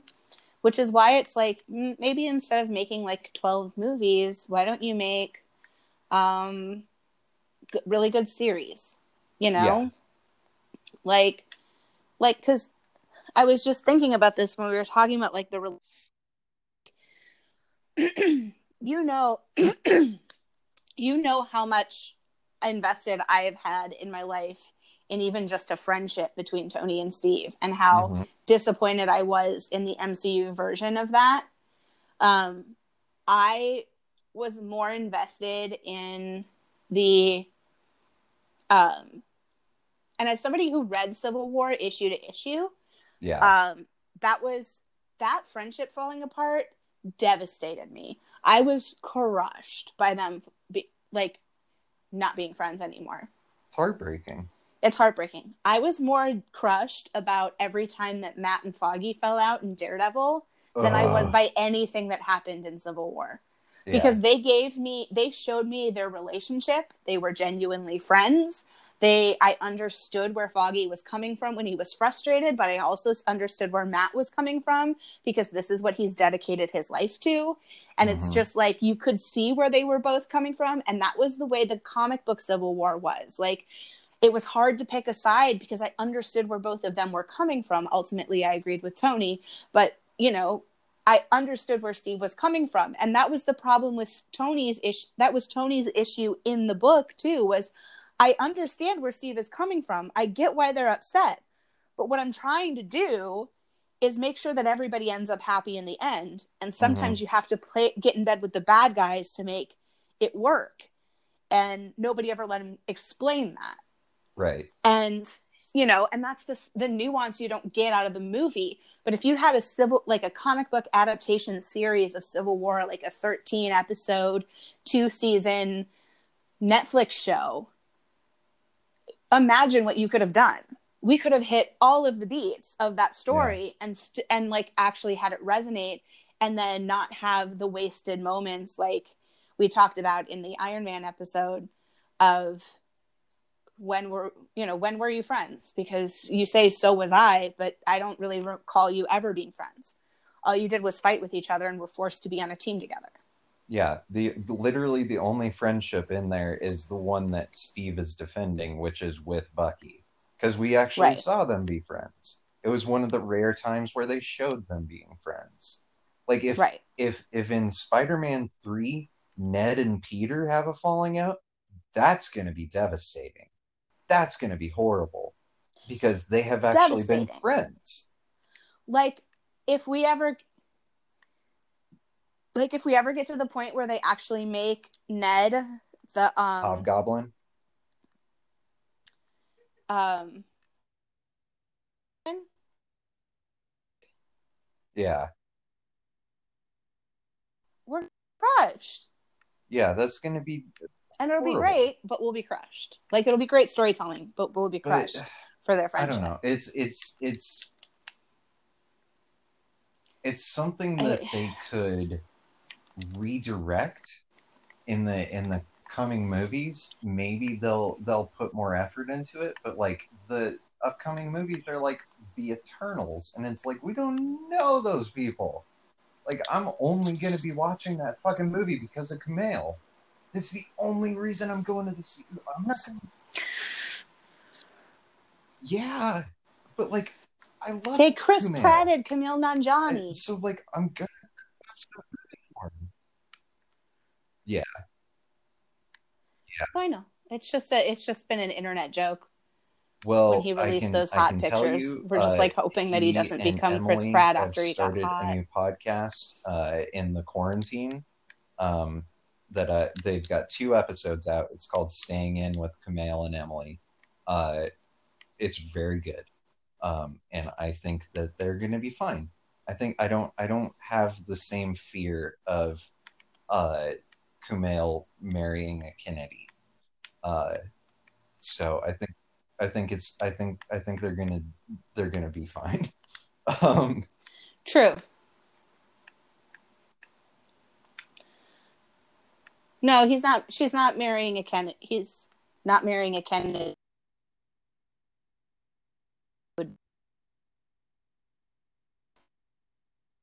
holy moly!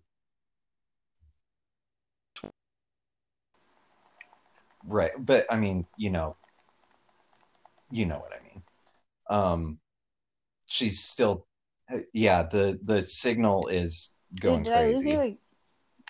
Did you just? I just Can lost you. hear I didn't hear anything you just said. Hello. Oh come on! I think we're delayed. You don't. You can't hear me. All right, let's try again.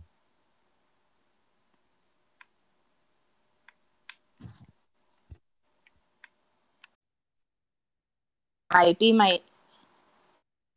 I don't think, back? think it's Anchor. I think it might be that the weather is really Oh, shitty okay. here. Um, it's like it's like raining and storming, or we're supposed to get thunderstorms again tonight, so that might be it. Because it looks like my connection isn't great Okay. in general right now. So it might not be Anchor's fault, and it might be more the weather. Okay. Well, um, The end. there's one. Uh, there's something that I did want to talk about because I actually watched a new show. Um, yeah, uh, I, I briefly mentioned it to you in a text. Uh, it's called uh, "I Am Not Okay with This." It's on Netflix. Pretty short series. Mhm. It's it's just uh, seven episodes, like you're in and you're out.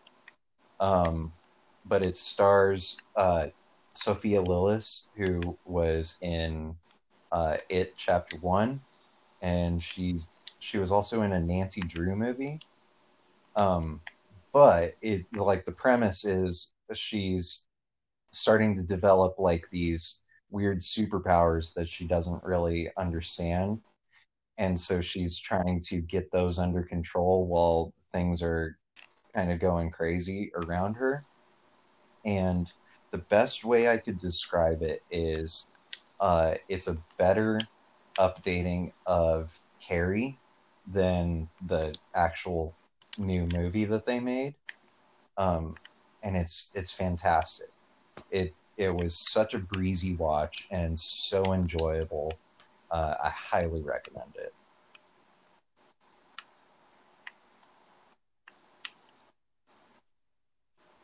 Um, what else did you want to talk about? Cool. Oh shit, I've been wondering how that is. Um, I watched all of Stumptown in the last couple of days. So it is really good. And it is, um, I explained it to Caitlin because um, she asked me what I thought about it. And I think she watched it also. Um, the season just ended too. So you can watch the Oh. whole season on Hulu well, now. you sold me. Um, like It already. is uh, what I wanted Jessica Jones to be.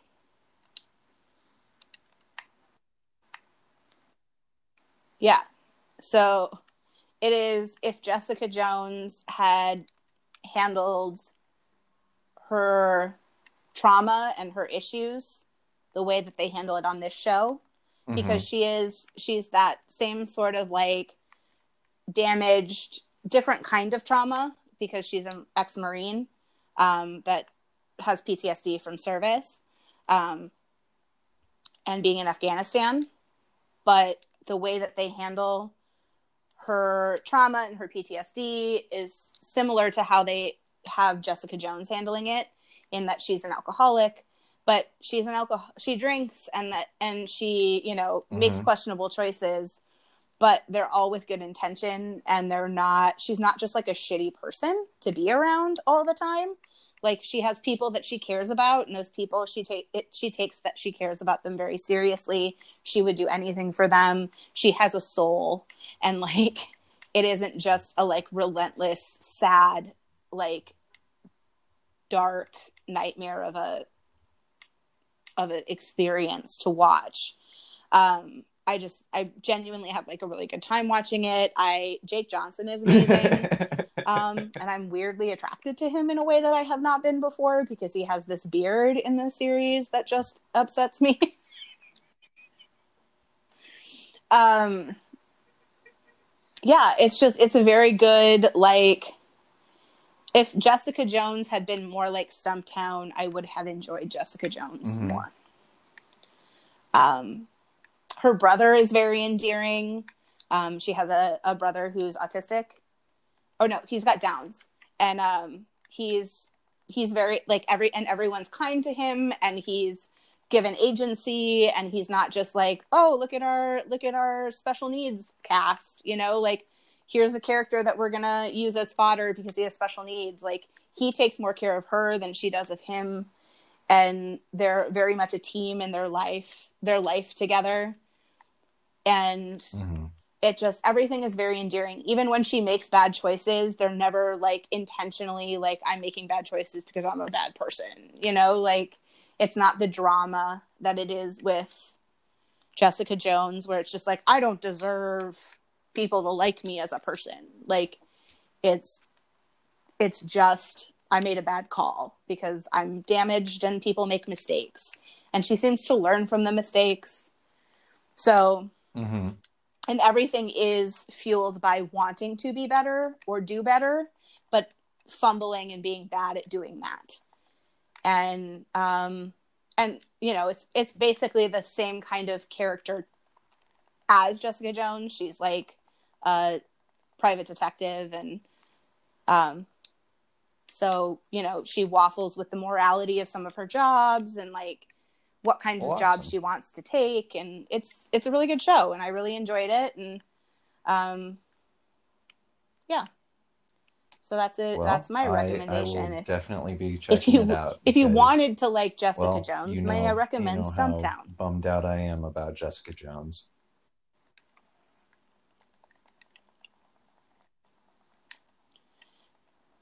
Yes, because holy shit, and give um, Maria I just Hill feel like something to after do, please. being wasted in Like, the MCU, what are you really doing? She, you have Maria fucking Hill, and you're not doing anything with her other than being Right. Nick Fury's lackey. That's not what Maria Hill is. That's not who she. Oh, how dare you! No. No, and if anything, while, she was sure. Tony's lack. Um, but yeah, like definitely she has been in wasted. comics. She was for a little while. Yeah. Um, like Far From Home. Far From Home got a little bit closer to giving her more bullshit. to do, and then they just didn't. they just stopped. God. Um, yeah, it's it's yeah Yeah. yeah. Um, so there, there was, was a another show that I watched uh, that you would absolutely hate because you hate anime. Um, but I'm I'm really excited because I got Caitlin into watching it, uh, which was it made me feel very successful. Yeah. It's called K-On! and it's uh, just a story about these girls who start the light music club at their school and that it's just them starting a band and playing music together. And it's so nice and so refreshing because I haven't really seen many shows like this where it just it is so focused on friendship and it never gets bogged down in bullshit jealousy or boy drama or anything like that to the point where it's not even that this show takes place at an all girls school, at least that I can tell, but there is one male character that has a name in the entire show, and that's one of the main characters' brothers. That's it. It is all.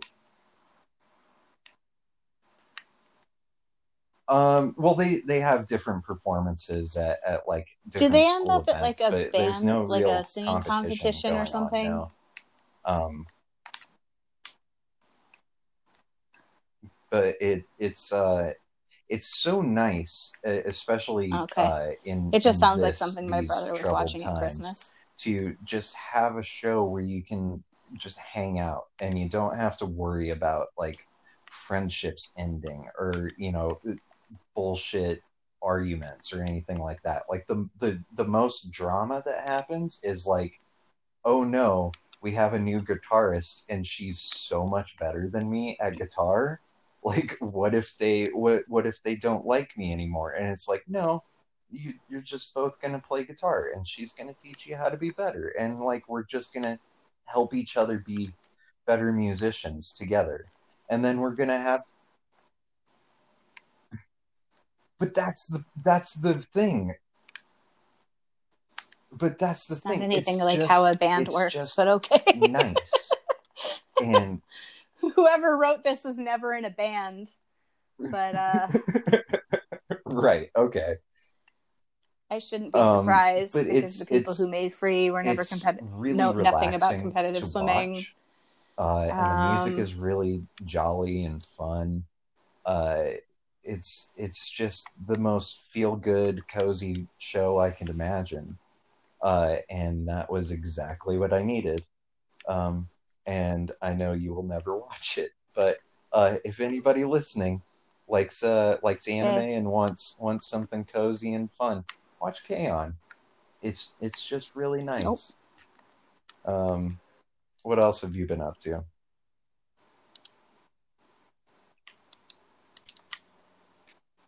For sure. yeah. Um, you know, just social distancing and going insane. Because unlike you, I am an extrovert. So social distancing is actually part of, or uh, is actually really dangerous and scary for me, um, because I have the kind of mental health issues Right. where I need to have contact with human beings, um, or I lose my mind. So it's been tough. Um, so I have been, I have been to the point where I've just needed to distract myself so much, and I'm so willing to just Oh, man. ingest content that I almost willingly watched Captain Marvel God. the other day Why are you? Why are you? I didn't. Why I was? I I was didn't. feeling good, because then I I, went, oh, but I have to watch anime, Brie Larson. and then you just have to bring me right back down. Damn you!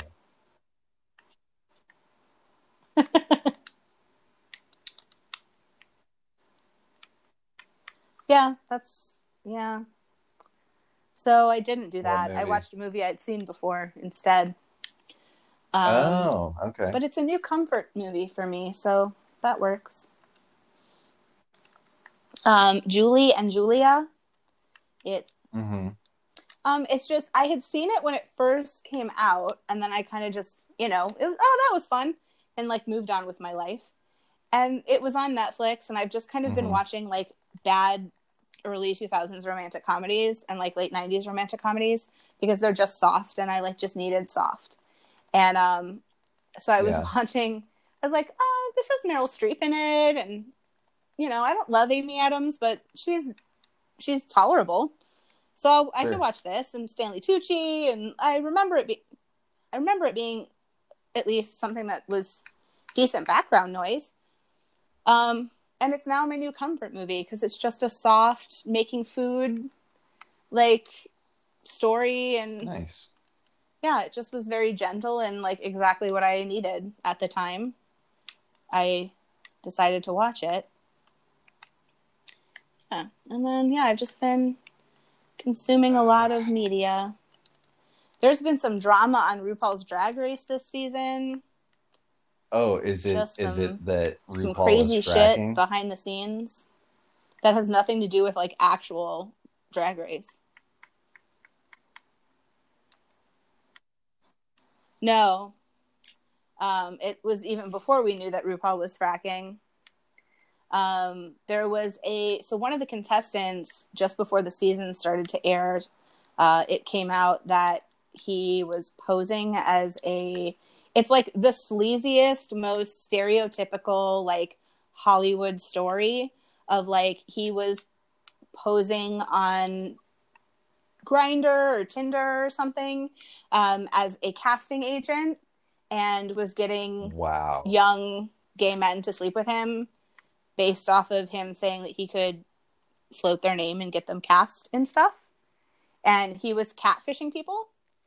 Um, so that all came out just before the season started, and we got um, so we got one episode, and then they did a every every once in a while they split the initial entrance of Mhm. people. So sometimes you get all thirteen contestants at once, and sometimes you get two episodes where you get half and half. So you get one half of the team and they compete, and then you get the other half. And um, this year they did a half and half. And so the first episode aired, and then the episode where this person was going to be introduced um, was set to air the next week. They've we kind of got a spoiler that they ended up going pretty far in the season um, because they were disinvited. They were Mhm. disqualified from the still filming show. and we knew that the they were about to film the live finale or whatever where they crown the next Oh, drag wow. superstar so that meant at least top four. Disqualified disinvited from the reunion show and the finale show. And then they started editing her out of all of the show. So unless she's absolutely essential to what's going on like this week they aired an episode Oh. where she was barely in it but she won the challenge. And usually like um you know reality shows the person they focus on the person who's going Mhm. home and they focus on the person who's going to win a lot in the episode so you kind of have an idea of who's going to be the top and the bottom or like the person who's going home. Um so and they've like unless it's a group shot or like a place that they can't actually Whoa. cut her out is like she's not even there.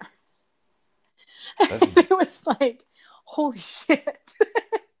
Which is kind of a bummer because like one they're very talented. She's very talented so like but also not super bummer because she's one of the queens on drag race that always drives me Oh, nuts yeah. that they're like the fat comedy Yeah. theater queen who thinks that they're god's gift to the world because they're funny and they're fat and nah, you know and it's like you're like cool right.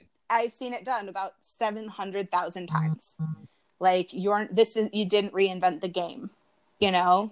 And she's weird looking too, so I'm kind of glad that she's cut out. Like and I'm not normally the kind of person who's like I'm super going to judge you by your looks, but like just Okay. big face, very small nose, very Yeah. beady eyes. It's just a lot. And and there there's ways in drag where you can accentuate those So, features yeah. or you can hide them. yeah. Oof. Well, and their drag definitely makes it worse. Yeah. So yeah, um, really, uh, but and it's crazy because it's Mhm. like it sucks that this controversy is like hanging over this season because the rest of the queens are also really good this season, and it's probably one of the most talented seasons I've seen in a really long time. Where it's like there isn't really a clear front runner at this point, and usually at the beginning you're always like, okay, you're gonna go real far, and you can kind of see who the front runners are. But like right now it really isn't anybody's game kind of thing. And it's a bummer that this is kind of like marring it too and also that knowing that that Yeah. person goes so that far kind of bums me out a little bit because it's like right. if you got out early then i could just be done with you Kinda. but Just haunting it. you're going to be around the whole season Yeah. just I- I would say it with your haunting since, like, bullshit. They're not always there, but when they're there, you know. yeah yeah Yeah. But anyway, Um, yeah, I've watched a lot of stuff. I've just been watching because I'm basically work has been very slow too, and since I'm working from home, it's a lot of like I'm basically being paid to watch TV all day and like occasionally answer the phone. Well, Right. it is Right. except like I'm cooped up in my house. And I can't do anything, And you, and you don't and like I'm running out of things to watch. You don't have a roommate like I do, so you don't even have so that connection. Right. Right. I live alone. I, you know, have no contact with human beings. I, you know, except if somebody gives me a phone call at Right. work. And even then, that's work. I don't really want to talk to those people because most of the time it's somebody that I have to teach how to use a computer, which I'm not really wanting to do. Um, and it's just, yeah, I'm just pretty miserable. I won't lie. I'm- this I mean, might if be an I- every if week I- podcast if I can do it, I will this- do it. until this shit ends. Um, until this garbage ends, we might. who knows? Who knows? go to a weekly Which, format hey, hey, we've we've been gone for a couple of months. I feel like there's- so like, yeah. Uh, I we might as well catch up. I don't think we've talked about Booksmart since I watched it. Um, I I, mean, I don't really have much, I- much I to say. I just it was a good movie. I really enjoyed it, and I'm frustrated that it was sold as girl Superbad. Yeah, because that that's like there Female are Superbad, beats yeah. that it shares in common with Superbad but it's it's so much more than that, and it has a totally different vibe. Um, and also, uh, Yeah. it's it's just nice to see a, a lesbian character on uh, in a movie that isn't like number one gonna die. Uh number two isn't strangely predatory towards straight women. Uh and she can just be a teenager like figuring herself out and i just i loved that movie and the Yeah. way it would like olivia wilde's a great director she directed the hell out of it um and, She really and it's interesting that between her directing Booksmart and Bryce Dallas Howard's episode of The Mandalorian, like we're seeing these actresses finally get their crack at directing, and they're fucking crushing it. Well, um, also the last couple of episodes of uh, Really? Nine Nine, I just realized Kyra I Sedgwick think has she directed some episodes of The Closer Yeah. too. Yeah. Yeah, she's been a director for a while, but she's not as like. But when Kevin Bacon Yeah. directs, it's a big deal. But when Kyra Sedgwick directs, it's kind of quiet. And like, I know that she had been a guest on the show because she plays, um, she plays Wuntch, but like, she, I just happened to notice this week when the episode, I was just looked up at the same time as the credits were were going, and I saw directed with- by Kyra with those Sedgwick, and I was like, Fox oh, shows like Nice. they they So- hide the credits like real tiny font right at the end real fast Right. so like it's it you got to be paying attention to like catch it sometimes yeah. Oh okay It was this week's okay episode with Which- um, J.K. Simmons. putting jk simmons Was in, the one where- police station like you're you're you're hitting me because i i never really got to see him be jim gordon like i know mean, but like are they they're still not contracted. they're not gonna they're not gonna because they have You don't you don't know that they won't because he But hasn't been officially he hasn't now. officially left it. He's still under contract with them. Yeah, yeah, but probably you know the Batman movies are going to change. They're never going to stick with the Yeah. same. You might get a trilogy out of one actor, and then everything's going to change. They'll never be consistent with a Batman, Yeah. especially if the Robert Pattinson movie doesn't which do who well. knows who knows if it's gonna You know, even get finished at this point um right?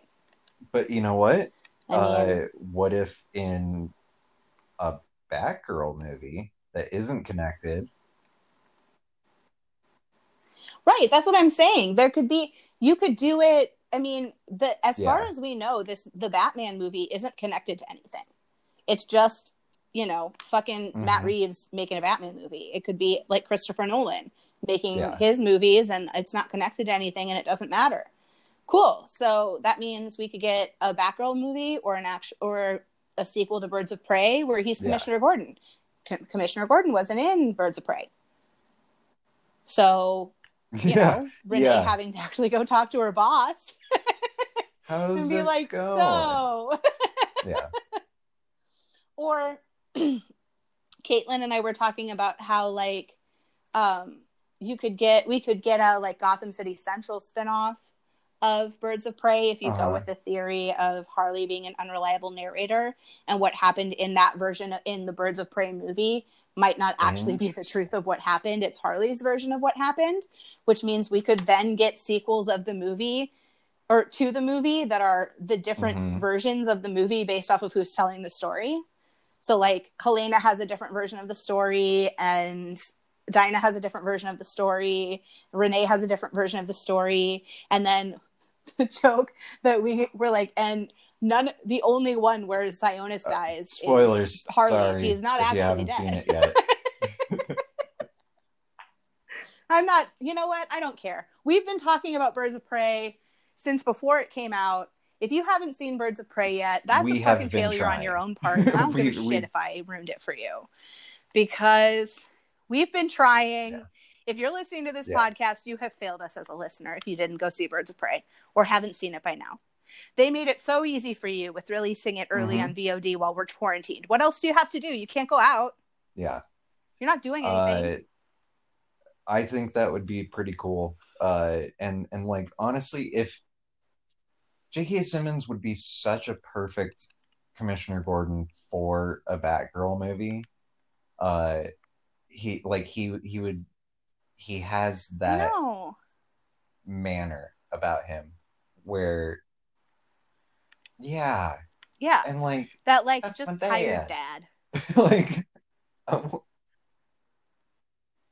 Yeah. I would love I would love to see, you know, a Batgirl sneaking in oh when JK Sim- with JK Simmons waiting up for her. Being like, you know, just hearing that like sort of sounds like J. Jonah it's- it's Jameson just voice being like, sitting- Where were you?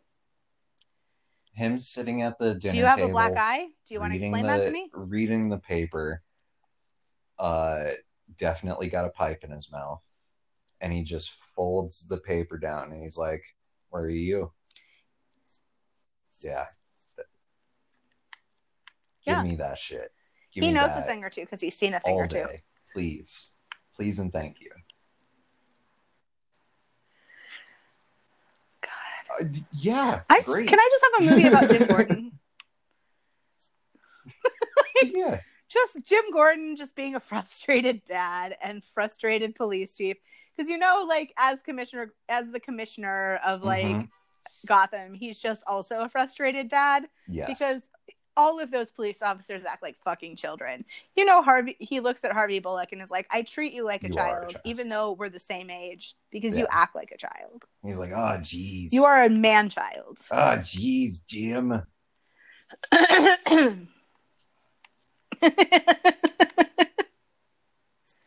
I don't want anyone to ever play Harvey Bullock except for Donal Logue again.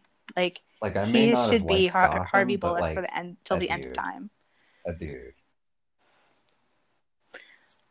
I liked parts of Gotham. I think Gotham existed in its own little universe, and that's totally fine Yeah. with me.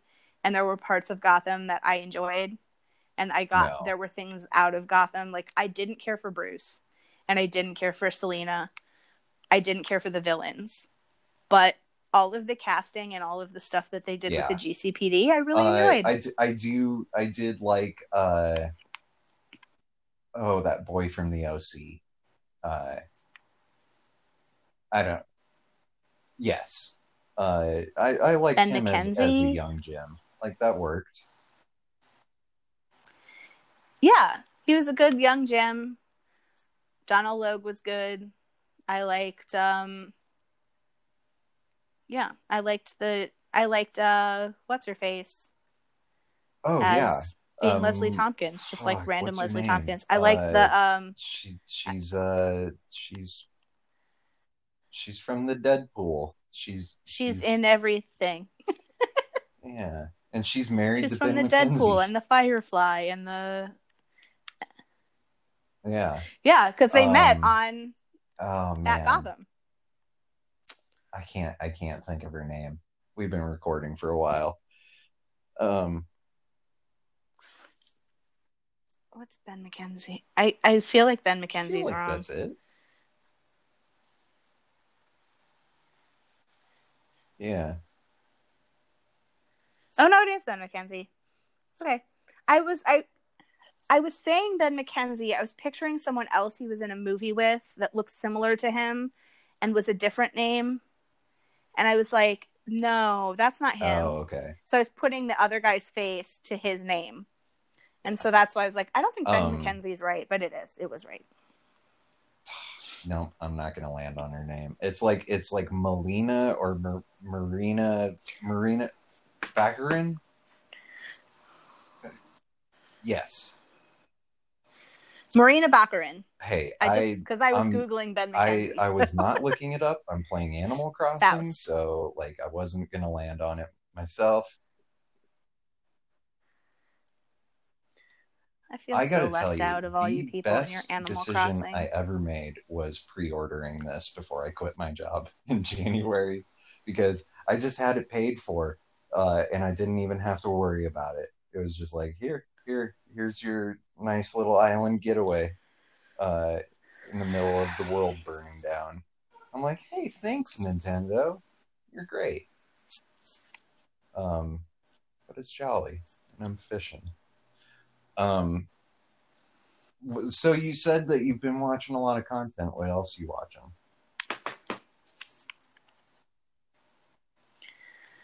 Um, I mean, my weekly shows all kind of came back at the right time, so that was good. Um, I feel like there's so there's a show that Caitlin and I both watch, and I feel like you might enjoy Okay. it because it's that same kind of like hangout kind of show. Um, it's called The Bold Type, Okay. and it's it's on Freeform, but stick with me because it gets better. Um, and it's about three girl, three women, young women, um, in their early tw- Okay. early to late twenties who work at a fashion magazine, and them kind of growing as in their jobs and in their lives and in their relationship and their three best friends. And they have relationship drama and they have, you know, this typical stuff that women young women deal with, but it's all like they're always friends with each other and they always have each other's backs and they're always there for each other. And it's kind of like this like very gentle like three female friendships that don't let guys and drama and work and everything else get in the way of that. And even if they're disagreeing with each other, they ine- inevitably come back together and realize that their friendship Nice. is more important than whatever petty thing that they're arguing over. And it's just very, and it's like, um, I their fourth season just ended, and it's it's really good and it's very gentle and it's like it's a nice. like you feel like you're just one of the girls hanging out with them. And you know, what so and then so there's three there's three girls. There's um tiny jane who is the she's they call her tiny jane because she's little. Um she's the writer and then there's kat and she's the social media girl at the magazine. Um and she's an activist and at one point she runs for public office and it's like she's just very like in tune to Mhm. making to social justice and like making the world a better place. Um but and using her job and her influence to do that and trying to make her job a better place at the same time and um, and then there's uh, Sutton, who is the fashion girl. So she works in the fashion department, um, and she's an assist. She starts off as an assistant and then kind of like grows and becomes a fashion assistant and like, um, yeah. So they and it's just it's a very kind show, and it's like just girls helping girls, women helping women, and like, it's just it's just nice. And I'm bummed that the season is over Yeah. because Yeah. I I needed it every week. Because right now I was living vicariously with these through these Mhm. twenty something somethings because I can't see any of my friends. Um, but yeah, I recommend it. It's it would be kind of like it's kind of that vibe, you know, of that Okay. like I just need a hangout and I just need something that's soft. And even when they're dealing with stuff that's, That's dramatic, they're there for each other and it so- it makes it soft. Um and yeah, it's like they don't it doesn't rely on them being jealous of each other. They all work in different departments and they're all happy for e- like there's times where it's like, "Oh, I'm a little jealous of you doing better at your job than I feel like I'm doing at my job." But they're never competitive and it's never like an aggressive thing. It's like and then it's, "Oh, I'm Mhm. being selfish. I should be really happy for you. I'm sorry. I'm really happy for you." You know, so it's never like it's never used as a trope and it's never they're never fighting That's with each other just to be fighting with each other. Um, ano- another you know? freeform show that I Yeah. saw uh, like a commercial for that I haven't watched yet, uh, so I want to want to see if you checked it out. It's like uh, there's a witch. Yes, the witch show. Motherland Fort Salem. it's bad. Oh, Um, it's it's pretty bad. Uh, it is. okay. It's it's like bad. It's freeform bad, right? So it's like it is. It Okay. is. CW freeform bad. Like it is watchable. It's two episodes in, so like it's hard to make a full hard decision on it. Um, but Okay. it's like you know, it's about what I expect from a freeform show. Uh, special effects are a little bit better than your average freeform show, but um, yeah, it's not it's not anything that I would be like, yeah, this is quality television. But is it is it like just some badass bitch like witch bitches like preparing to fight a I'm- witch war? I think I'm gonna have to Yeah, watch it because that commercial looks so cool. like again yeah no and it's like again it is it is not Okay. good but am i going to watch every episode of it yeah that's how it, it's like it's not it's not bad it's just it's freeform it is your average freeform entertainment and that is there's nothing wrong with it it's a very niche market of like that tween early teen like late teens Mhm. we're not really sure what to market to you kind Sabrina's of content big, so we'll just make a witch show, right? so, yeah. Right, exactly. I did watch another witch Okay. show and it was terrible, but also very good. Um, it is it because it was on Lifetime. Um, Okay. it was two seasons. It was called The Witches of East End, and it had Jenna Dewan Tatum before she Uh-huh. dropped the Tatum, before she got divorced, and uh, Julia Ormond, who we haven't seen her since the '90s, and um, some other chick who's been on uh, been in like Lifetime and and Hallmark movies, who's like pretty boring in the show, but oh, oh, and fucking, Madchen uh, Amick, who fucking Betty Cooper's mom. Oh, Yeah. But she's a couple she's a few years younger really? and has really dark black hair. And I kid like and she's always been very attractive For to me, sure. like even on Twin Peaks when she was like young and like every and like now she's very attractive to me, but like this version, like this look that she had going on, this kind of like mid 2000s boho witchy like dark hair black long nails like Mhm. fun effervescent witchy j- witchy chick um really fucking did it for me like i'm gonna be honest with you this show not great um Madge Nice. Amick made it entirely watchable for me because she just and it's only two seasons and there are like i think like 10 Nice. episodes each season so it's not super long investment. Um it's uh yeah. And she's uh she's a she's a witch that she her, one of her powers is that she can turn into a cat. So she like will turn into a cat and then just wander off and be like a cat," and then come back and then she's just fully naked so there's a lot of situations where Fair it's just like naked cat chick like, Yeah. and I'm not gonna lie Yeah. because uh, she doesn't look bad. She looks great. Um, so yeah, definitely a good like background noise kind of show. Also, the guy, I think it was the blurry video that I sent you that had the guy that I was like, this guy is giving me Grayson vibes. He's that's where he that's the show that he that he's on. So he's like one of Jenna Dewan's I'm character, like, her brother, his brother, and then you almost Yeah. had me hard brother. out on this brother. show. not her brother. Yeah, no, no, was not incest. Her, she was engaged to his brother, and um, he shows up and like is part of the plot, and like they're flirting, and so like that scene that I sent you that you couldn't really see, he's just like walking out of the room after talking to her, trying on her wedding dress, and he's just like he stops in the door and then just kind of does this like Prince Eric turnaround and just kind of looks at her with this like starry-eyed like little goofy grin and then just walks out. And i'm like damn if that isn't a dick grayson if that isn't a dick grayson move Mhm, with either mhm. babs or kory i don't know what is. Like um so yeah it was and he's got the dark hair and the blue eyes and just yeah but yeah no it's um it is not good but again That's that's its good. own genre. Not good, but very good. like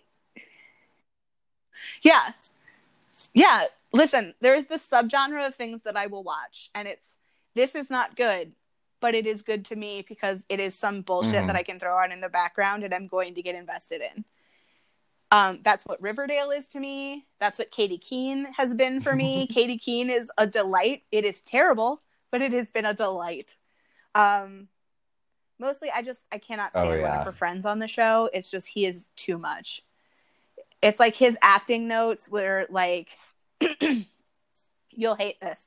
Um, his acting note was play this character Oh, as if it was no. Angel from Rent.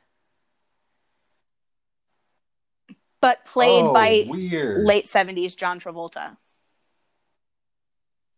Yeah, he's got this very like he's trying to like he's Hispanic and his which is it's weird that I say Angel from Rent because his mother, the woman who plays his mother, is Daph- Daphne Whoa. Rubin Vega, who's the original Broadway Mimi um, in Rent. But uh, he he just has this very like I'm from his whole character persona is I am extra gay. So I, I'm not sure if the actor is gay. It feels like he might be f- doing too much to be like Right. selling that he's gay because he's not actually a gay man. Um, or he might Which just be one of those people like, that gay is his personality. Right. Um, he is he's just too much. And it's like he's a gay theater guy who's a drag queen at night because he's not making it on the stage. And like I feel like he thinks he's in fame or he's in um a chorus line where it's like somehow going to Uh-huh. magically work in the end if he just grandstands. And it's just it everything is just so extra and so much all the time with him and it's very Sounds it's I just. I hate him. I cannot stand him. And it's like he's exhausting. I don't under like everything else about the show. It's very pretty and they're very delightful. Oh, And really? like jo- that's where Josie is now from Riverdale. Yeah. Um R.I.P. Sans Pussycats, but R.I.P. Pussycats, and um, yeah, it's it's very it's a delight. It's delightful to watch. It's very pretty. She's a fashion designer, so it's like it gives me a lot of like comic book Janet Van Dyne vibes, where Love it's like it. young Janet Van Dyne making her fashion empire. Um, because she's also a very petite brunette, and like, I wanna I wanna like it more than I do for sure. but that Jorge character just really ruins it for me. Which also, it's like I hate saying that too because I want to be like, yeah, I hate the one Hispanic character on the Mhm. show, but that's not true because I like his mom and I like his dad, and there are like other characters on the show that I've enjoyed. It's just he is so much, and I hope that like they take the note after the first season Yeah. and maybe tone it down a little bit for him. But it's like everything is so extra and it's just I can't like no there's no the people that are like that in life Yes. are exhausting and Yeah. I don't want to have to invite them into my home every week. Cuz I have a lot of I have a couple of gay men friends that gay is their personality and I'm just like yeah. I, listen I can't. I can't. I can't I can't meet you on this. I, I can't I can't like Yeah. it's it can't be your person Yeah. it can't be all I it can't be everything. Oh man. Um. Yeah. Well, that's that's kind of the thing about Yeah. uh, like Riverdale too, where like most of the direction on there is never go more subtle. Uh, like when it could use Right. that every once in a while. Uh, just just pull it back just a skosh. there I don't there was a um there was a rumor about um fucking KJ Apa being cast on um yeah, in the new season of Titans as Roy. Good. and it's not true but somebody took um somebody took a thing from Riverdale cuz he had that fucking speech. And it was you haven't then that means you haven't known the triumphs and defeats and the epic highs and lows of high school football. And so somebody took that and put that means you haven't known the triumphs and defeats, Yeah. the epic highs Yeah. and lows of being a teen titan. The weird Yeah. thing is, is I could see that coming from Roy, Yes. but in fairness, he would have been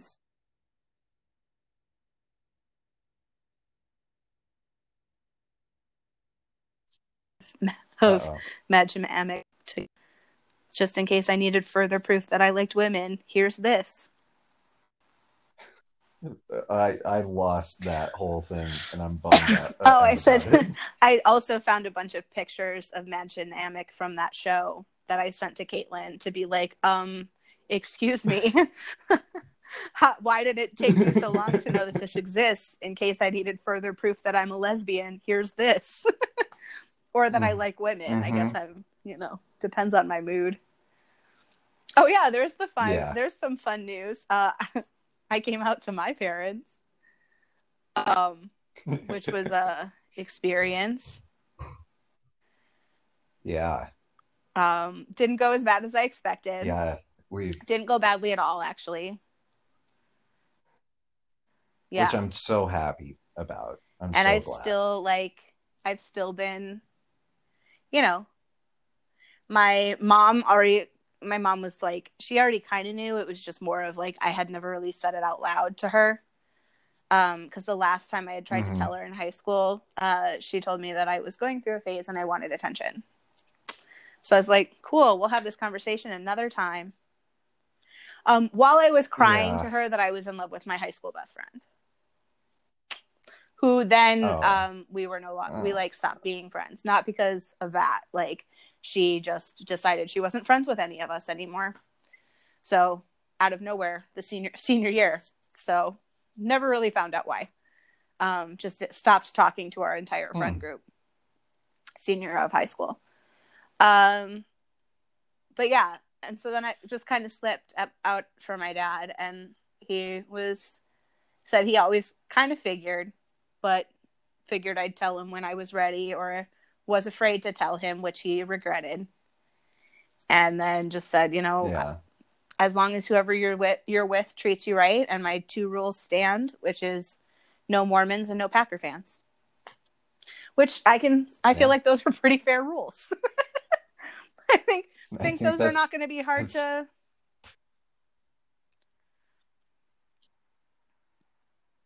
Yeah, you. I Yeah. I think you can manage that.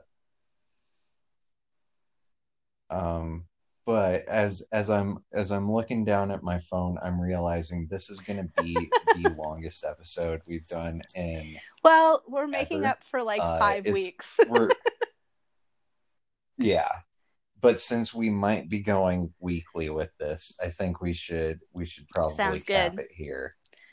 Um, but uh, who knows what I'll get around to next time, especially now that I am actually working. Uh, it might just be a lot of. that's fair i mean i'm still Who just playing a lot of skyrim so Yeah, yeah. Oh, look, I'm I'm, I'm I'm just building buildings and collecting fruit and catching fish. Like that. That's that's All my right. life right now. Um, but until the next time, which might be next week, who knows? Uh, I've been caught, i've been kelsy and uh, we'll stay we'll fresh cheese next time. bags wash your hands and stay in your home Bye. please wash your hands Please please, stay in your house Just please Please. pl- please, just don't touch. Don't. please just abide by the social touch. distancing rules of your state please because the longer that you take to agree with those rules please. the longer we're going to have to do this and the more people are going to die Yeah. Yeah, it's going to suck and it's gonna. This bad. sucks if you hate being So just- home so just, just stay stay fresh cheese bags Just stay fresh cheese bags. bye